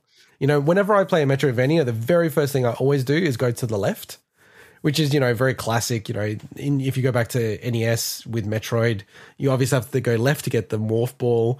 And I do feel like you know this game wears its influences on its sleeve as well. Like you uh, know, you're not up to its twenty, but there's so many things in this game which are like direct references to me to like Dark Souls with like some of the enemies and what they do and where they're at and what they call areas, and then Metroid as well, like where you know, from the start, from the left, like the whole way it's structured, it's sort of like almost like a bit of a joke to the player if they're in on it about, you know, that is a thing that Metroidvanias do. It's like you have to go left rather than right. And then in this game, there's nothing until really the final part of the entire game in reality that you can finally go left at the start of the game. Um, Yeah. So you can literally spoil, right at the end. you can spoil me on this. Do you get a morph ball? Uh, no, Just imagine a little No. girl in a ball. no, no, there's no ability like that. And no, no. I no, I wasn't saying the ability. It was just a joke. And, and just on that, you know, that is actually a really cool thing that this game does. So you have a relic system in this game, so you can carry different abilities, and it's to a point where you can actually replace your main weapon in the game with another weapon if that's what you choose to do, and you can level up those relics. And I got to like level 100 from an experience point of view, finish the game 100 percent. But you know, from a relics point of view, a lot of them were really underpowered still, and it would have taken me ages to grind out level six, which is the max level for the relics. And I'm talking about like you know, you have a sword from the start pretty much, but then you can change that sword to like other weapons all the way through the game if that's what you choose to do. If you feel more, you know, like that suits your style. But they've actually then integrated that into the Metroidvania component. So if you want to get 100%, you actually need to use the relics because they enhance mobility just a little bit more. And there's no other way to get to certain areas other than using the relics that enhance your mobility just fractionally to then be able to actually hit some of the areas you need to jump to, climb to, like do whatever. So By the way, I think you're talking you're talking about spirits. By the way, Spirits, Just spirits, okay, sorry. clarification. No, no, there are good that you relics. There are relics as well, and the point you just made about needing to use the spirits to get to certain parts. It also helps if you then have certain relics on top of that. So relics are basically objects that you hold, yes, and you yes. can have up to a certain number of slots. So, uh, you can think of them as as rings in in other games. The difference being that you collect um, items that increase the number of slots that you can have available, and then you can mix and match. So if you want if you want to build a particular type. Um, or if you if you're in a particular area, like say there's an underwater area where you'll benefit from things that are geared towards more better combat underwater, faster movement underwater, that kind of stuff. You'd swap those out. Um, and then you have spirits, which as you said, are the ones that you use. They're basically your abilities. Um, and you can chop and change those as much as you want. Um, and you also get two different slots that you can. So you get three spirits per slot, and there's two different slots. So you can basically create two builds. Uh, which can come no, in handy. there's three s- slots in two builds. There's three slots in two builds. Yes. Yeah, so yeah. you can have two different builds. Um, that, that's, that, I think that's what I said. And I'm- then you have I'm three listening to slots this. that you can put things into. I'm listening to this, and I understand exactly what you're saying, but I'm like, It's it would be the most confusing thing in someone Uh, it's going to be super Like, confusing. Point. The point is, you get three abilities that you can pick from. You can upgrade those three abilities independently, and they get more powerful um, as you upgrade them with the resources that that you find in the world. Um, and and that's probably the key thing to remember. You tend to not swap between. I, I didn't really swap between them too much, to be honest. I created my build, and that was that was the build I kind of went with. But I did experiment quite a bit, and there were certain bosses where the stuff that I was using didn't work so well, and other bosses where I'm like, wow, this strategy works so much better, and then I'd, I'd mix and match them. There was an element of, oh, should I invest my my points into this particular thing because it is. And I remember asking Swinny this. I'm like, hey, do you do you get a lot of these things? So trying to min max it. this upgrade material so I can min max it, or is it is it? And I didn't realize that I was actually ahead of it at the time, so I probably knew more than he did. Um, you get a fair amount for some of this stuff. So so there's two types of upgrades. There's the ones actually technically there's three. There's your uh, your Umbral Knight, which is like the very first attack ability that you get, and that needs a specific type of upgrade material to to be able to upgrade it. And you kind of it's almost staggered through the progress of the game. You Yeah, can't it is. artificially get it early. Yeah. You kind of upgrade that ability in a way as you progress the game because otherwise you can't get to the area to get those items. Um, and then the other spirits are sort of split into two main parts. One which is like I think there's five or six main spirits that you have, and they use one type of upgrade material, and then you have the rest of them, which I wouldn't call them the weaker ones, but they're more secondary type of attacks. But you can use those as your primary as well. You can mix and match. That's the beauty of this game. You can Yeah. mix and match so many different abilities. It's really, really cool. Yeah, without getting into the jargon, it's yeah, it's kind of it's almost a bit like weapons. It's like you can select kind of three weapons, sort of So like three weapon slash abilities because not, Yeah. not all are weapons. So one of them, for example, True. the Western Merchant is a crow that you but that is a weapon though, because which is technically a weapon, Yeah. but like you don't control it per se, other No. than it, it hovers around you and it randomly, not randomly, but like keeps attacking enemies. basically familiar from. It's a familiar, Symphony yeah. It's a Yeah. familiar summon, but you get the other thing that's probably worth noting is some um, some of the spirits have unlimited uses. So, for example, your main Umbral Knight attack that you get at the start, you can use it as much as you want. Whereas other ones have very limited uses. Yeah. Some, you know, as low as only ten uses. Now they can recharge. You, you can you know when you kill enemies they can it can randomly recharge it recharges every time you go to rest um, there's there's relics you can equip to increase the number of times you can use um, the the spirit but in any case it's quite varied and of course usually the very powerful ones have very limited uses whereas the ones that aren't if you could call it quite as powerful you get more uses out of Yeah, yeah.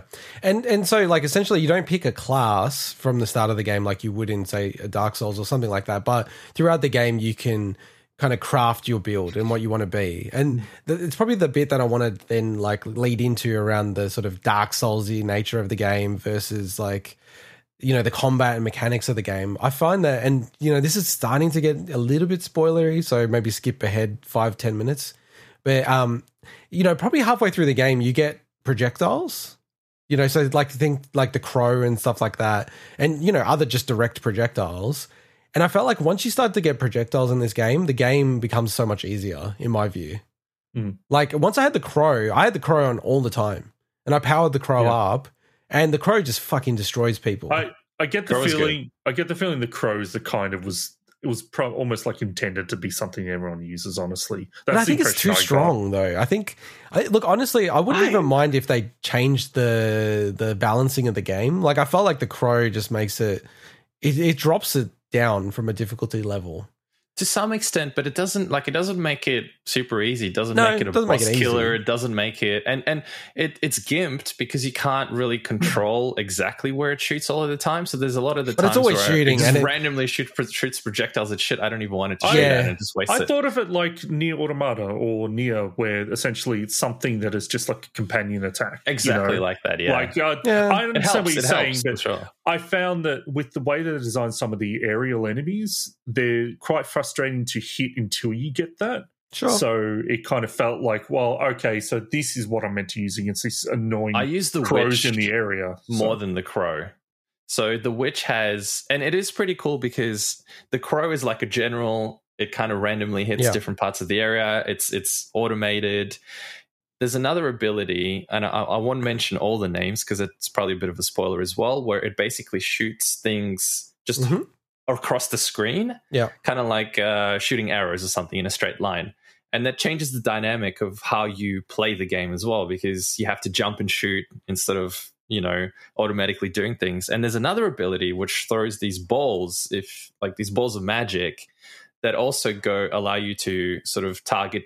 It, it's got a bit of targeting, and it allows you to shoot upwards or downwards, etc. Mm. And it does drastically change. I, f- I feel the way you play the game. Um, and as you said, if you go from from just playing it purely melee, which you can, uh, it's a different feel of the game. And to get to certain enemies are a lot harder because you got to jump, you got to hit them in the air, you got to jump back down and make sure you don't fall to your death, all this kind of shit. Um, but that's the beauty of it, I think. The fact that you can mix and match to suit your gameplay style and you can experiment. And I actually did. In a lot of games, I found I never did that. Whereas in this game, I'm like, I'll try all these different abilities. And it was really cool just to play Hmm. with them. No, no, it was really fantastic. And then, like, probably wrapping it up to a bit, you know, and again, we're in a little bit of spoiler territory, so we'll, you know, skip ahead maybe five minutes again. Um, you know, so there are multiple endings to this game. Don't want to totally give it away. Probably the one thing I would say is I felt, and I guess just my point is, you know, if you take maybe the a quarter of the way through the game and then maybe halfway through the game, I think that's the most challenging part of the game. Once you get certain spirits, relics, the game overall I think gets a lot easier. And then a game for me at least, and it's all personal, I'm not the greatest gamer either. I feel like the game spikes up again right at the end, like with the bosses, like the final, final bosses. Like not the ending A or the easier endings, but if you want to do everything in this game, 100% it, there's just a few parts that are a bit like, oh, this is a bit of a spike. You know, I have to try this, you know, a dozen times to be able to beat this boss. And it wasn't Yeah. kind of like everything else I was getting through relatively straightforward. Like, or it's just like learning the patterns. And then once I've learned that, I can beat it pretty much, you know, the next time round. Um, But I had more difficulty with some of the the maybe earlier to mid game bosses than the final boss. I wouldn't say Okay. the final boss was easy, um, but it happened to be that the the type of attacks I was using was really efficient um, against him. That even on the the the good ending, which requires extra steps, and Yeah. again, I won't spoil anything. yeah. Um, but it, it's a longer fight, is all I could spoil. Um, even that wasn't wasn't as much as a problem, which actually kind Okay. of surprised me to be honest. I thought it'd be way more difficult, but it happened to be, and maybe a small, not a spoiler, but a small hint. Um, the the the witch ability. So one thing we haven't talked about is the fact that um, you get I forget the name of it unfortunately, but you get the the bar on the left hand side, the spirit counter thing. Spirit gauge, feels- I think it's called. Spirit gauge, yeah. So as you attack, it fills the spirit gauge up. Yeah. And then each of your spirits has a special ability that you can activate, which, by the way, slightly annoyed me at how you activate it because you got to press up on the stick and then attack. So a lot of the times I was activating it without wanting to Yeah, because naturally when I was like trying to jump up into the air and stuff, I was activating it. Yeah, But same. that, that's a that's a Castlevania thing. So Yeah, look, I kind of, I, I get it. You that. get used to it, but it, it it didn't feel natural if that makes sense. Because naturally, I would press up on on the stick to do that, and I just kept wasting the ability when I didn't want to use it, or I kept using another ability and wasting it when I was trying to save the one that I was trying to actually use at the right moment. Um, and there is one, the witch one, where it causes like things to go outwards from your um, from your character. The thing is, for aerial enemies, if you hit them at that central point, every single projectile hits them, and it just causes a huge amount of damage. So there's like these little hacky things that are quite quite cool too. So in terms of like the game, like I I love this game. I'm gonna give it a nine out of ten on my books review. Nice. I think like it's not anything original. I just think it's so well executed. You can play through the main campaign of the game. It's like, I don't know, about 10, 12 hours ish, I think. And then if you want 100% it, it's probably maybe double that. Depends on how quick you are with stuff like that. Probably took me a bit longer because I was just really trying to soak it all in. So I really loved it. How about you, Mike? Where did you land on it? Yeah, loved it. I would probably give it about the same. Uh, maybe, yeah, maybe an 8.5, 9 ish if I had to Oh, round if, it up. if I could Um, do the percentages, it would probably be 8.7. It'd be about that. There are there are a few things where, um, again, I think it's down to user stupidity more than anything else. From like, oh, so that's how you do that Mm. part. Fair enough. There's a few things that I think you mentioned it. Getting to certain parts of the map, if you want to 100 percent it, is a is a pain. You're given the tools to do it, but I almost feel like you almost need to to break the game. But you don't. It just feels like it almost needs to break the game for you to to get to those things. You know what I mean? Like it's not a natural way to to get there. Like did the developers really intend this? I guess they did. It's weird. And there was one one one frustration, which again I reckon I would boil it down to user error, where the very end of the game, um, the the area was a pain in the butt. And then let's just say there's an item that you get, which makes it a hell of a lot easier. And I didn't Right. know that until I came back later. I'm like, you Well, son I of think I think we need we're running a little Anyway, long. So I think sorry, we need to I- I think I- I, think you need I to get the hook out for game. Mike. He's very passionate about I'm this. It's a very great game. passionate about It's a great game. game. It's really cool. Love it to bits. Um, grab I look- it. I grabbed it at full price, and I do not regret it at all. I think it's worth every dollar. I, I look forward to getting back to it. I just like how Mike just keeps going on and on with stuff, even though we're like, love come on, let's go on, let's wrap up. This is supposed to be your review, no less. no, it's our review. All right. Uh, next, next we'll go uh, to the Legend of Zelda: Skyward Sword. So it was um, released this Friday. I picked it up. I've only played a little bit of the Wii version of this game, so probably the first hour of the Wii version. Um, and I've probably put in maybe four or five hours into this game, and I'm really loving it. Like, I love the setting, I love the graphics, and to me, I won't go too in detail, and we'll probably be pretty brief in this segment uh, because I think I, I'll definitely do a review on the show with this game. I think it's a, such a good counterpoint to Breath of the Wild. Like this game to me is like it's so different in a way to Breath of the Wild in terms of, you know, it's so heavy on dungeons. It's so linear. If like it feels the most linear Zelda game I've ever played. It is the most linear Zelda It's- game, except maybe I don't know. Like there, there's, you could probably find something, but yeah, But that's of mainline the- Zelda games, I can't think of one that feels because there's kind of no overworld at least at this stage, and it doesn't feel like there will be. And yeah, so yeah, you're just yeah, kind of like agreeing with me, right? Um, So I just, I'll just say I've, so I've played a little bit of this. Um, oh wait, do you have Originally HD? or the new one? yeah, yeah. So I played a little bit of this. Wait, sorry, what, what um, are you saying yes to? Because we said HD and the Wii version. So which one are you talking about? of HD? Oh, you got it. Ah. I beat I beat the original Skyward Sword, so obviously I played I, I know a little bit of that, but yeah. Yeah. I played a bit of the HD one. So I just want to put that out there, so when you so when you're talking, you can potentially kind of Yeah. rename it. Yeah, so no, really, really enjoying it so far. Uh, you know, and I'm glad that you've you've got it because then we can chat about it in the review as well. Which so which one of the birds do you play as? Sorry, it's just Crimson, the, Crimson. You play as the Crimson Bird. Yeah. Okay. Yeah. Well, no, I play as you ride, but um, What? as opposed to like Wolf Link, you are Wolf Link. But anyway, let's let's let's. Mike is like seriously getting us off track in the show. Um, you know, like the biggest thing is because we will cover it in a review. So, uh, you know, we'll probably leave most of the remarks there, you know, just on quality of life, though, Swinny, because I think it is critical. Like they've focused so much on quality of life in this game. As someone who never played much of the first one, and I did actually get early enough get annoyed with just the the tutorial structure of the first game. But I've forgotten about that because I hadn't played it for such a long time. I personally have not been bothered by Fi or like the game throwing up like this is how you do this or you But know was she like Mega Man, Mega Man? Pretty much in the original Okay. version, yeah. well I personally find Navi in Ocarina of Time more annoying than Fi in this game in this version. So that kind Well, of puts that's it the into thing. context. Yeah, the original was really bad. Um, Yeah. I so I've only I'm still in Skyloft, so I literally just played Yeah, it for yeah. like an hour. I just wanted to get a, a handle of the basic controls before we talked about it. Um, but in terms of that stuff, um, I, I mean, I I haven't got to that part yet to qualify. Yeah, I just wanted to comment on that because I know I've been a little bit further ahead, or I was guessing I was probably a bit Mm. further ahead than you. Now I just want to wrap it up by just talking about the controls, right? So this Yeah. game absolutely controversial with its controls. Now, I don't think it's as bad as Star Fox Zero, a game that I played a lot, and genuinely the controls of that game are bad, right?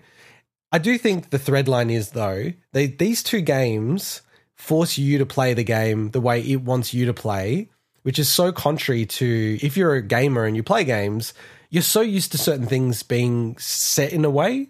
So hmm. number one, Like ca- motion. camera controls. Well, I was gonna get. I was gonna get to that. I was gonna get to that. So, Yeah. I've played for. I, I purposely did this. This is the sacrifice I make for the show. I played half of the time in motion and half the time in like stick, like button control. So, like two to three hours in each way, right?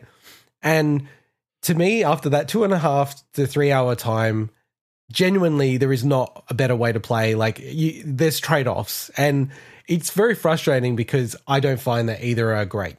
Like, as hmm. Swinny was saying, with when you're playing with like controllers, the way I would play it is so I have I usually play in a handheld and I've got the grip buttons. I assigned the L bumper, like L in like switch terms, to the grip button, and I would just hold the grip button all the time. And the reason why I do that is then my right stick becomes a control, like a camera control.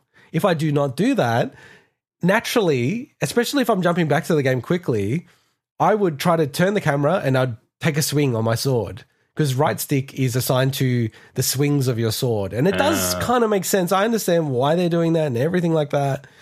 But honestly, the simple solution I would have done for this game, and I actually feel like I'm almost a bit surprised that Nintendo didn't do it like this or something like that, but is when you're doing the targeting mode, so that's ZL for the Switch, when you're in target mode, to me, what it should do is your right stick should no longer be a camera, it should be your sword and being able to swing it, right? That makes And then- sense. That's how I would have thought it would Then work. Wow. L, the L button should be I'm activating the sword. Like I am switching the right stick to be sword, right?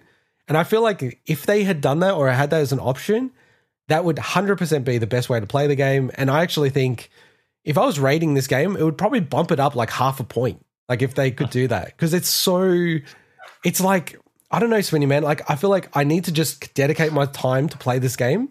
So then the controls stick in my head. Because if I try to jump to other games or come back a little bit later, I, I'm like, oh my god, I've you know I can't control it again. I've forgotten that you know the bloody right stick is not a camera. How do how do you find it? So I tried both options, obviously, so we can talk about it. So I started with controller because first of all, my Joy Cons were dead, so I had to start with controller. Yeah, yeah. Uh, once I'd got a bit of power, then I could swap. Um, I find the controller setup to be really awkward. Um, I don't like using the sword with the controller at all. Oh, okay. Um, yeah, I find it just. I don't know. Like, I, I guess I'd have to get used to it more. But even doing the spin attack, I find really annoying with it. Um, but the and to clarify for anyone doesn't know, the original Skyward Sword didn't have free camera control. It never had free camera control. You could only look in first person or do use the Z targeting to face forward. So they essentially have added camera control to a game that never had it in the first place. So the fact that they even did that, I think, is commendable. That they and that's where I get to the motion controls. So with the motion controls, I actually think they work pretty pretty well. Yeah. Um, I'm actually pretty impressed. I still prefer the feeling of the Wii Motion Plus controller and the and the grip and everything. I don't like the Joy Cons myself using them like that, but I think they handle them pretty well. And the fact that you have free camera control with the Joy Cons now is a massive plus. Yeah, And huge I plus. I can't see myself playing this game with the controller. Yeah, so like we should just clarify that. So if you're playing sticks, you have to then use the modifier to use your camera. So you have to press the L button. Whereas if you're motion, because the right Joy-Con is your sword, like swinging it around, then that right stick button becomes your camera, like free But- camera. So But to come to what I hate about the motion controls, and it's not the game, I have sto- I have Joy-Con drift. yeah, it's so bad. Ah, but there's a fix So for I it. All I can't- need is so- a piece of paper. Yeah, Yeah, and I have right. to open the thing up and everything. yeah, and then the piece um, of paper will destroy the Joy-Con eventually Yeah. for sure. So it so basically it means that if I want to use this game, I have to. If I want to play this game, I have to go get new Joy-Con. Wow. So Mm. So another thing that I've Damn. got is the Skyward Sword Joy-Cons. Of course you did.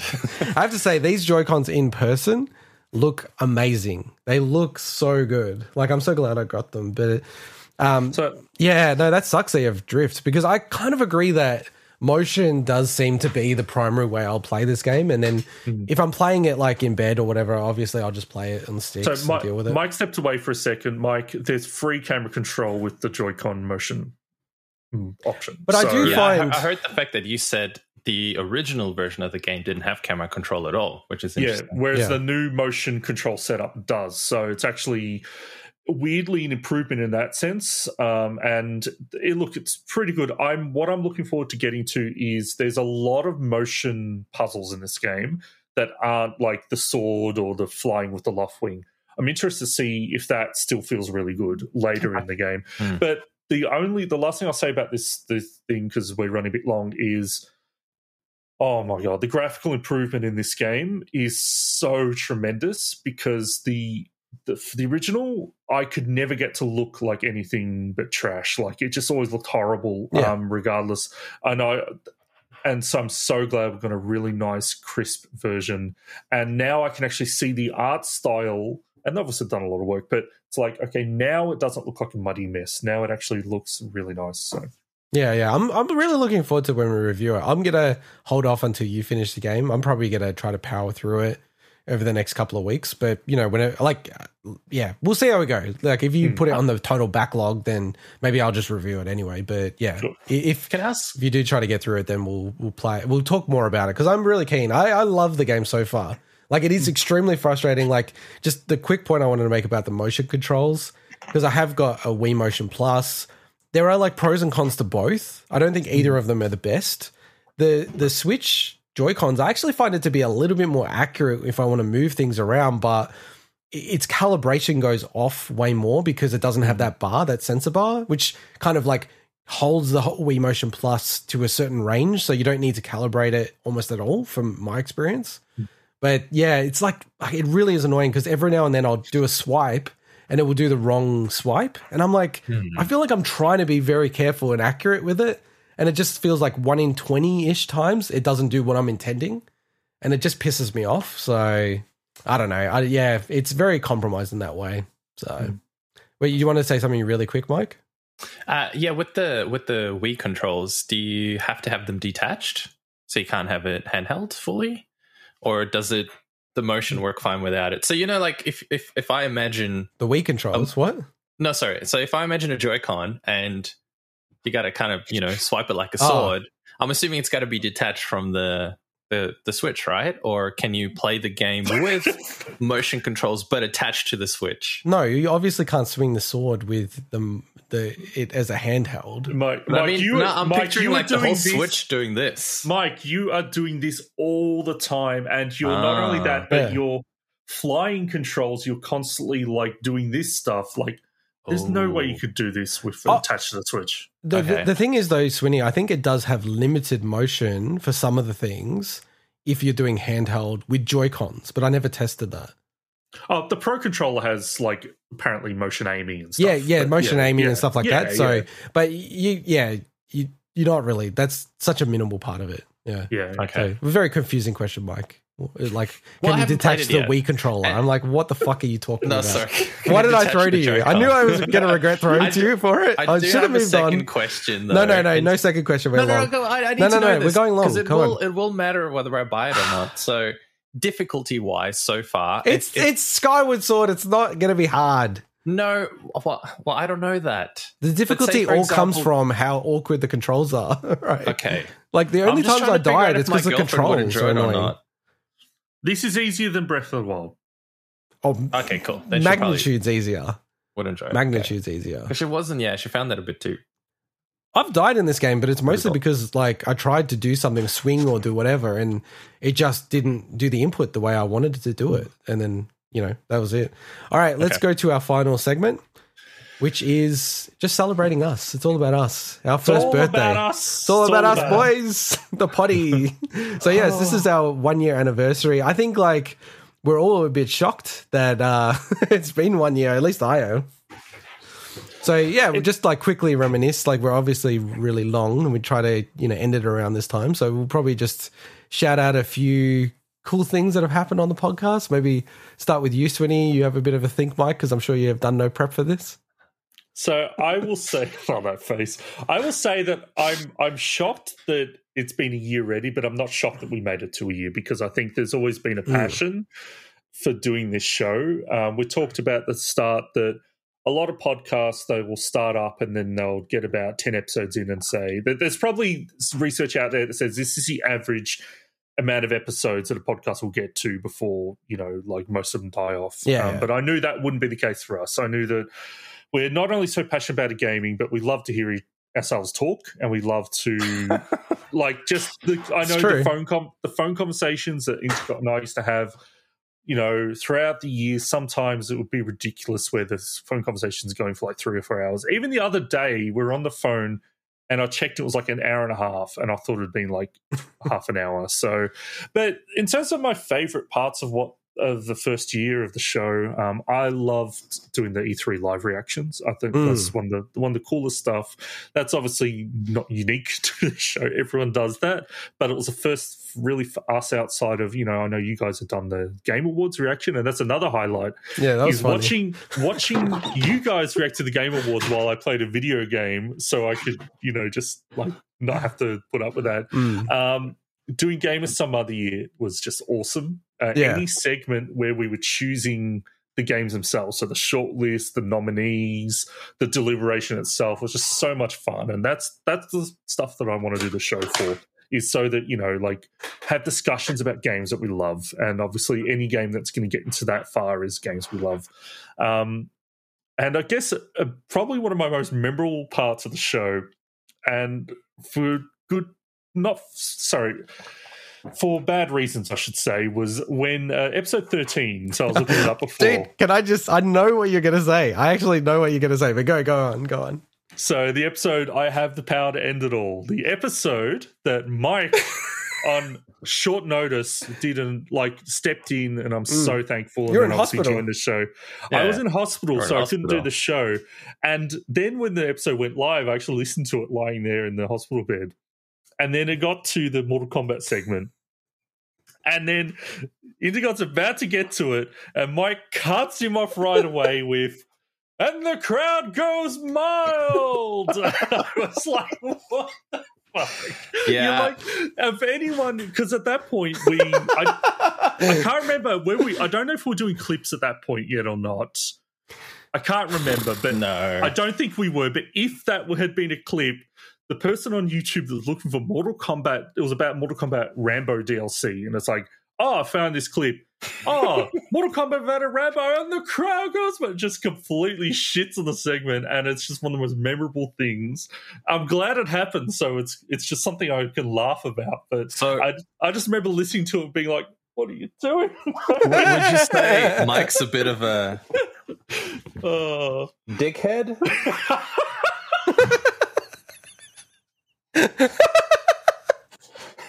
oh. I don't know why you own that. I still don't know. I can't understand why you own that. Really for the show. But, but what? Wait, like, I'm a dickhead. When- Why so- else? I've got to actually be careful because oh, don't put your no, no, no. I, I think you should take it off. scratching my head. I think you should take it off because I don't want to like get the, the whole episode removed from do you, do you YouTube. think Google has some sort of automatic? Uh, yeah, it definitely does. penis detection algorithm. But um, we did actually clip that clip, by the way. It's Mortal Kombat First Blood, I believe. oh, we do have a clip. Yeah, so if you Um, want to are search, you- can you can you play the audio, please? Nah, can you play the audio? oh, okay, okay, but it, yeah, Please, okay, I okay. just want to hear it. I just Let me just line it up. Let me line it up because I can do it actually. Okay, but um, oh man, yeah. So that was that was me. Like, there's a lot you can talk about, but we're going long, so I'll throw to you guys. Well, I'm I'm glad we made you laugh in hospital. That's what It- we're here for. I wasn't laughing at the time. no, but I'm very thankful that you were able to step in and eventually join the show, Mike. Well, I am thankful for you guys letting me be part of the show. It's it's been it's been an absolute blast. Um, I mean, I don't know. There's there's a whole bunch of highlights. I think I, I, I do remember fondly falling off the desk while I on purpose. put up a poster of someone. What what did they call me again? I still have a copy of that. It's the just ignorant- ignorant. It's just you know, there's there's truth Nothing's to that. You don't research. There's You truth don't to that. very rarely research unless it's the Steam Deck. Unless it's like an the announcement that's like the biggest of the year. Oh yeah, I'll do Yeah. some research. I'll do some effort.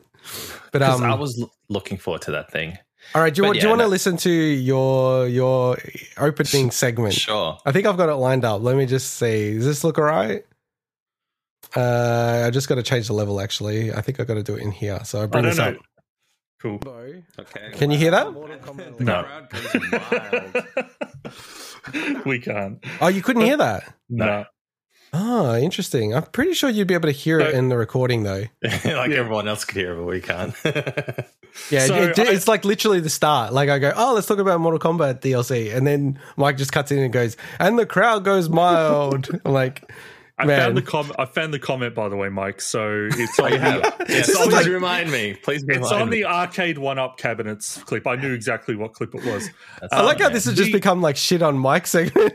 The guy in the middle. Oh, let's not talk about Assassin's Creed. Honestly, the guy in the Oh middle my God. is really ignorant, arrogant, and smug. Good luck gaining. su- Good luck gaining subscribers when you tell potential potential new viewers that the hobby isn't really a hobby and it's an addiction.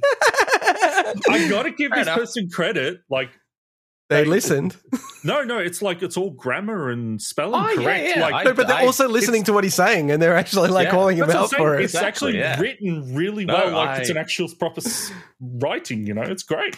I think I it's love really good. And just I, going- I hold no resentment towards that person. I think they were absolutely 100% right.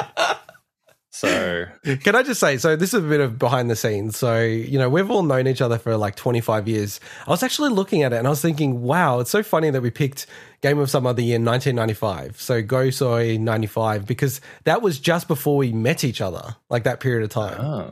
So, it's like we picked a year just before we actually all knew each other. So, we've I known each you- other for You knew ages. each other for longer than that, though. Little did Intergot know, I only became his friend so I could borrow Donkey Kong Country too. That's fair enough. Um, yeah, no, I like I've known Swinny for what two years longer than you, Mike. So Oh, only that much. like when you Wow. I actually thought look at it as a were, like, percentage, it's like nothing, you know. best buddies since you came out of your mother's wombs. I don't know. Okay, I, Um, I don't know. I just thought you guys knew each other for ages. So just like again, behi- shock to me. behind the scenes, like you know, with the show, it, honestly, for me, it's like a really good opportunity to catch up with you guys. Like whether you know, I grew up in Melbourne, you guys are still in Melbourne, I'm now in Sydney. It's a good structured, you know. Oh, here's a couple of hours, you have a chat, have a yarn about something. Similar to when Twinny and I used to play pool all the time. We'd like, I don't know how often we'd play pool, like once every three days or something like that. It was insane for a period of time. Jeez. Um, and like that's where I totally agree with you, Swinny. For me, you know, I, I've got like I'm a crazy person. I think you guys know that, and I'll put like the calendar or the schedule of stuff out to like mid 2022. And I don't know who it was. I think it was Mike. I think you were like, "Oh, you know, are we going to do the show until then?" And like for me, it's like I, I said that. don't really see the show ending. Like for me, like I don't either. not from a, like an insane person perspective. It's just like, oh, you know, like, eh, you know, catching up with mates, having a chat. And we don't do this for like subscribers or views or to like make a big channel Honeys. or all that kind of stuff. Like that all is like cool and it's like a nice bonus. And, you know, I do want to build like a community. That would be cool in the next couple of years. Please don't forget to like and subscribe. but I, I, it's not why we do it. I don't think. It's not why I do it, I should say. No. So little do people know that Intergot only does this show so he can take the learnings and the tech that he sets up to become a corporate influencer and then take over the business world. I have actually used a lot of the learnings on like how to edit videos, and I even shot a video at where I work because Yeah, I, I saw some of the stuff you made. I'm like, whoa, that's better than the shit they actually pay people to do. yeah, yeah, yeah. So when I did it, people thought it was like a production company, and I was like, and the people were like, no, he did everything. He shot it, edited it, like sound, everything. So do you go Well, it's been a big week in business. Uh, so I, this is really super behind the scenes now. So like you know without like doxing myself, but essentially I was actually suggesting at work that we start to shoot weekly videos to update people about some of the initiatives that are happening.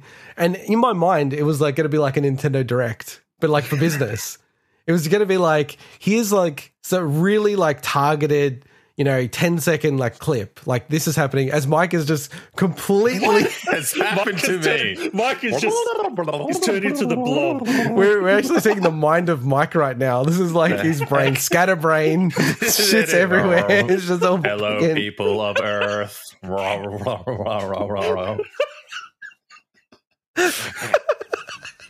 I have come in peace. Oh, I think it's, it's probably hurting people's eyes now. I reckon you should take it off. Yeah, we got to put a, a seizure warning at the start of this episode. See? Man, look at those guns. Um, You guys so- can still hear me though, yeah? yeah, yeah, I can still hear you. Yeah, yeah, you can hear him, yeah, Swinny. Yeah, yeah. Yeah, yeah, yeah.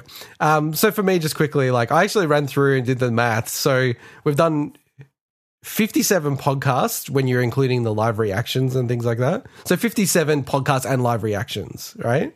And then I added up the hours and it blew me away. So we've been doing this for a year now, obviously, first birthday. Hmm. So it's it add, added it up to 139 hours and 53 Holy minutes. moly.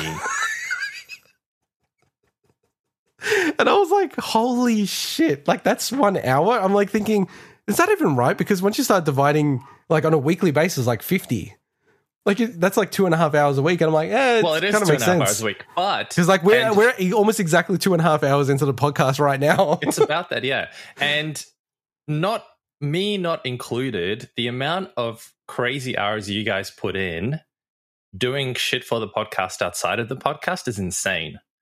Like big shout out to the two Whoa, I'm back. Whoa. I'm Back, boys. Whoa, what the hell? Lucky I'm still wearing my shirt. Yeah, the crazy hours that you guys put in outside of this, doing the run sheet, the research, and Intergot the the layouts, and like for example, even little things like right now, if you're actually watching this on YouTube, you can see the little big wig pod going across the screen with the a bit of a blur, and it's anime. I don't even know how the you do that shit. It is so cool, and the automatic. He presses a button, and I'm I'm bigger and full screen. He, presses a button Look at and this. I What the a? What- button and I turn into an Xbox. It's witchcraft. so if you if you if you are listening to this on on an actual podcasting so podcasting, oh, you know what would be brilliant if we could if we could green screen him.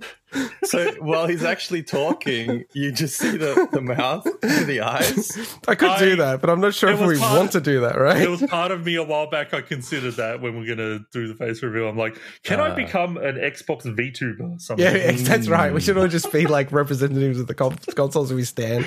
Um, no, no, it's been awesome doing the show. Like, you know, I'm just like looking forward to it to keep growing. It's been cool. Like, I d- never expected that we'd be getting like you know codes for things before they get released, and Yeah. you know, building out those networks and everything like that. Hopefully, like we're all in lockdown at the moment.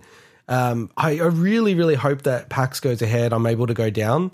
It's looking unlikely, but I, you know, I hold out hope that it will happen because I just think it'd be really cool to catch up. Like if we could actually do a podcast together, all in one room, which I'm not sure what the dynamics would be. I'm not even sure how we. Be record it. yeah. We can finally use our blue microphones with that setting that allows you to do more than one person. Yeah, but that setting's horrible. You wouldn't want to use that setting. So, Ah, but um, point having that stupid thing in the background. But no, no, it's like you know, it's funny that it's when you went to that like episode thirteen because yeah, that also is like one of those ones that made me laugh a lot. Like just uh, my eye is all screwed up. yeah, I know, I know. You guys are like getting a lot of compression artifacts. is I don't know. on? It might be on my end. It might be just like it's not coping with all Yeah, the. if, you, if you go um, out of the scene and come back, you reset. It's all good now. um, but yeah, So- like I, I think maybe we can wrap it up unless there's. Yeah, but just just quickly before we wrap it up, like I don't. this is this is Mike in a nutshell. Doesn't think about Yeah. the show length or anything. No, But no, I, do- I do care about the length. The length length is very important, as is width. Now, quick question: What are you guys looking forward to? I wouldn't say the most necessarily, but what are what are some of the things you're looking forward to in the next next year of us doing this? I'm looking forward to when we could potentially Um, you know, do some like gaming challenges or something. You know, Mm. something where we can actually get more interactive with the format. That would be cool. Like I don't. I don't want us to be a lot of channels, and maybe we'll do this at some point, but like the whole let's play stuff, mix it in. But to me, it's like, hey, we do our predictions for E3, and it's like the the loser has to like I don't know do something, and we we record it. Like they have to, you know, like stuff like that. You know what I mean? It's like I'm getting more interactive with the format is something that I'd look forward to. So So, like for example, if Intergot loses a challenge, he has to dress up as Princess Peach and run down Pitt Street Mall, I was thinking within, screaming out, "I love you, Mario!" I was thinking within video games, but Yeah, Ah, no. Right? Okay. Within we video can leave games, those right. challenges to you because I'm sure you'd actually be happy to do it. Probably. Uh, for me, probably two things. Like one is like right on the you know next week, hopefully, uh, is like a rebrand. I feel like just freshening things up. You know, we're it's very different what we're thinking of doing, but I, I I think you know doing something different that represents what we do. As Swinny now is like disappearing. Um, it looks like you're trying to wipe the screen or something He's like that. rebranding himself. Oh, that actually looks sick. Can we go full screen on him now? He looks awesome. Yeah. So like what I was trying to say is um no, that's not gonna work. That's not gonna work. I think I can I can refresh it on my end and then it will like actually like come come good.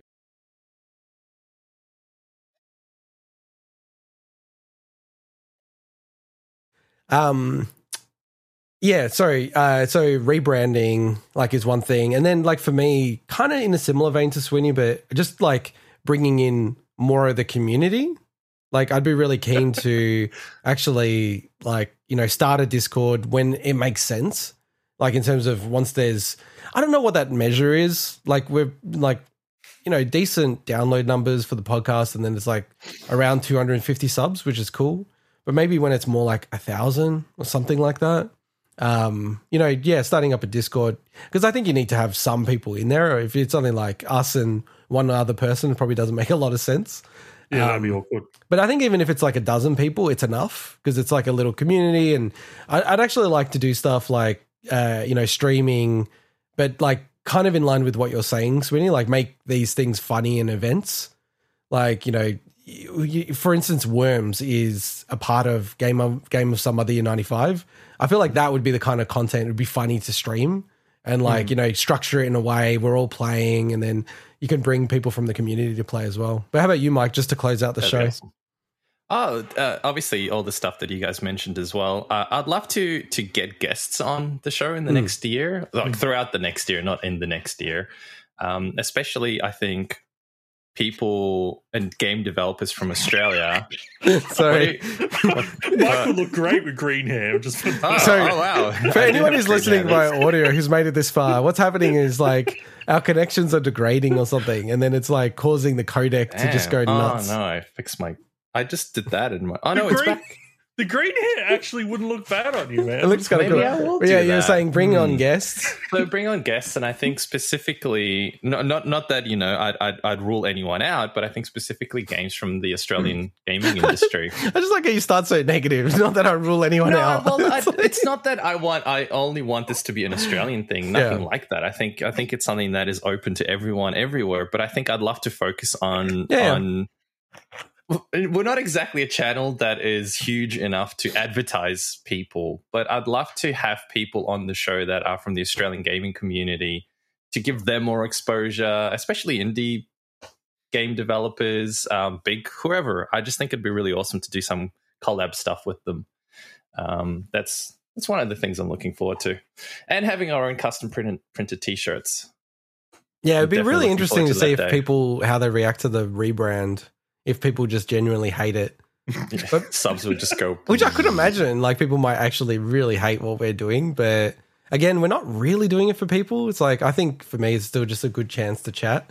Totally, Um, and this uh, for me, it's a hundred percent. I have no, uh, you know, I think we're all in a privileged position where we have day jobs, so we're not doing this for the money. I absolutely don't. In fact, this has Money? been a money sink for some of us.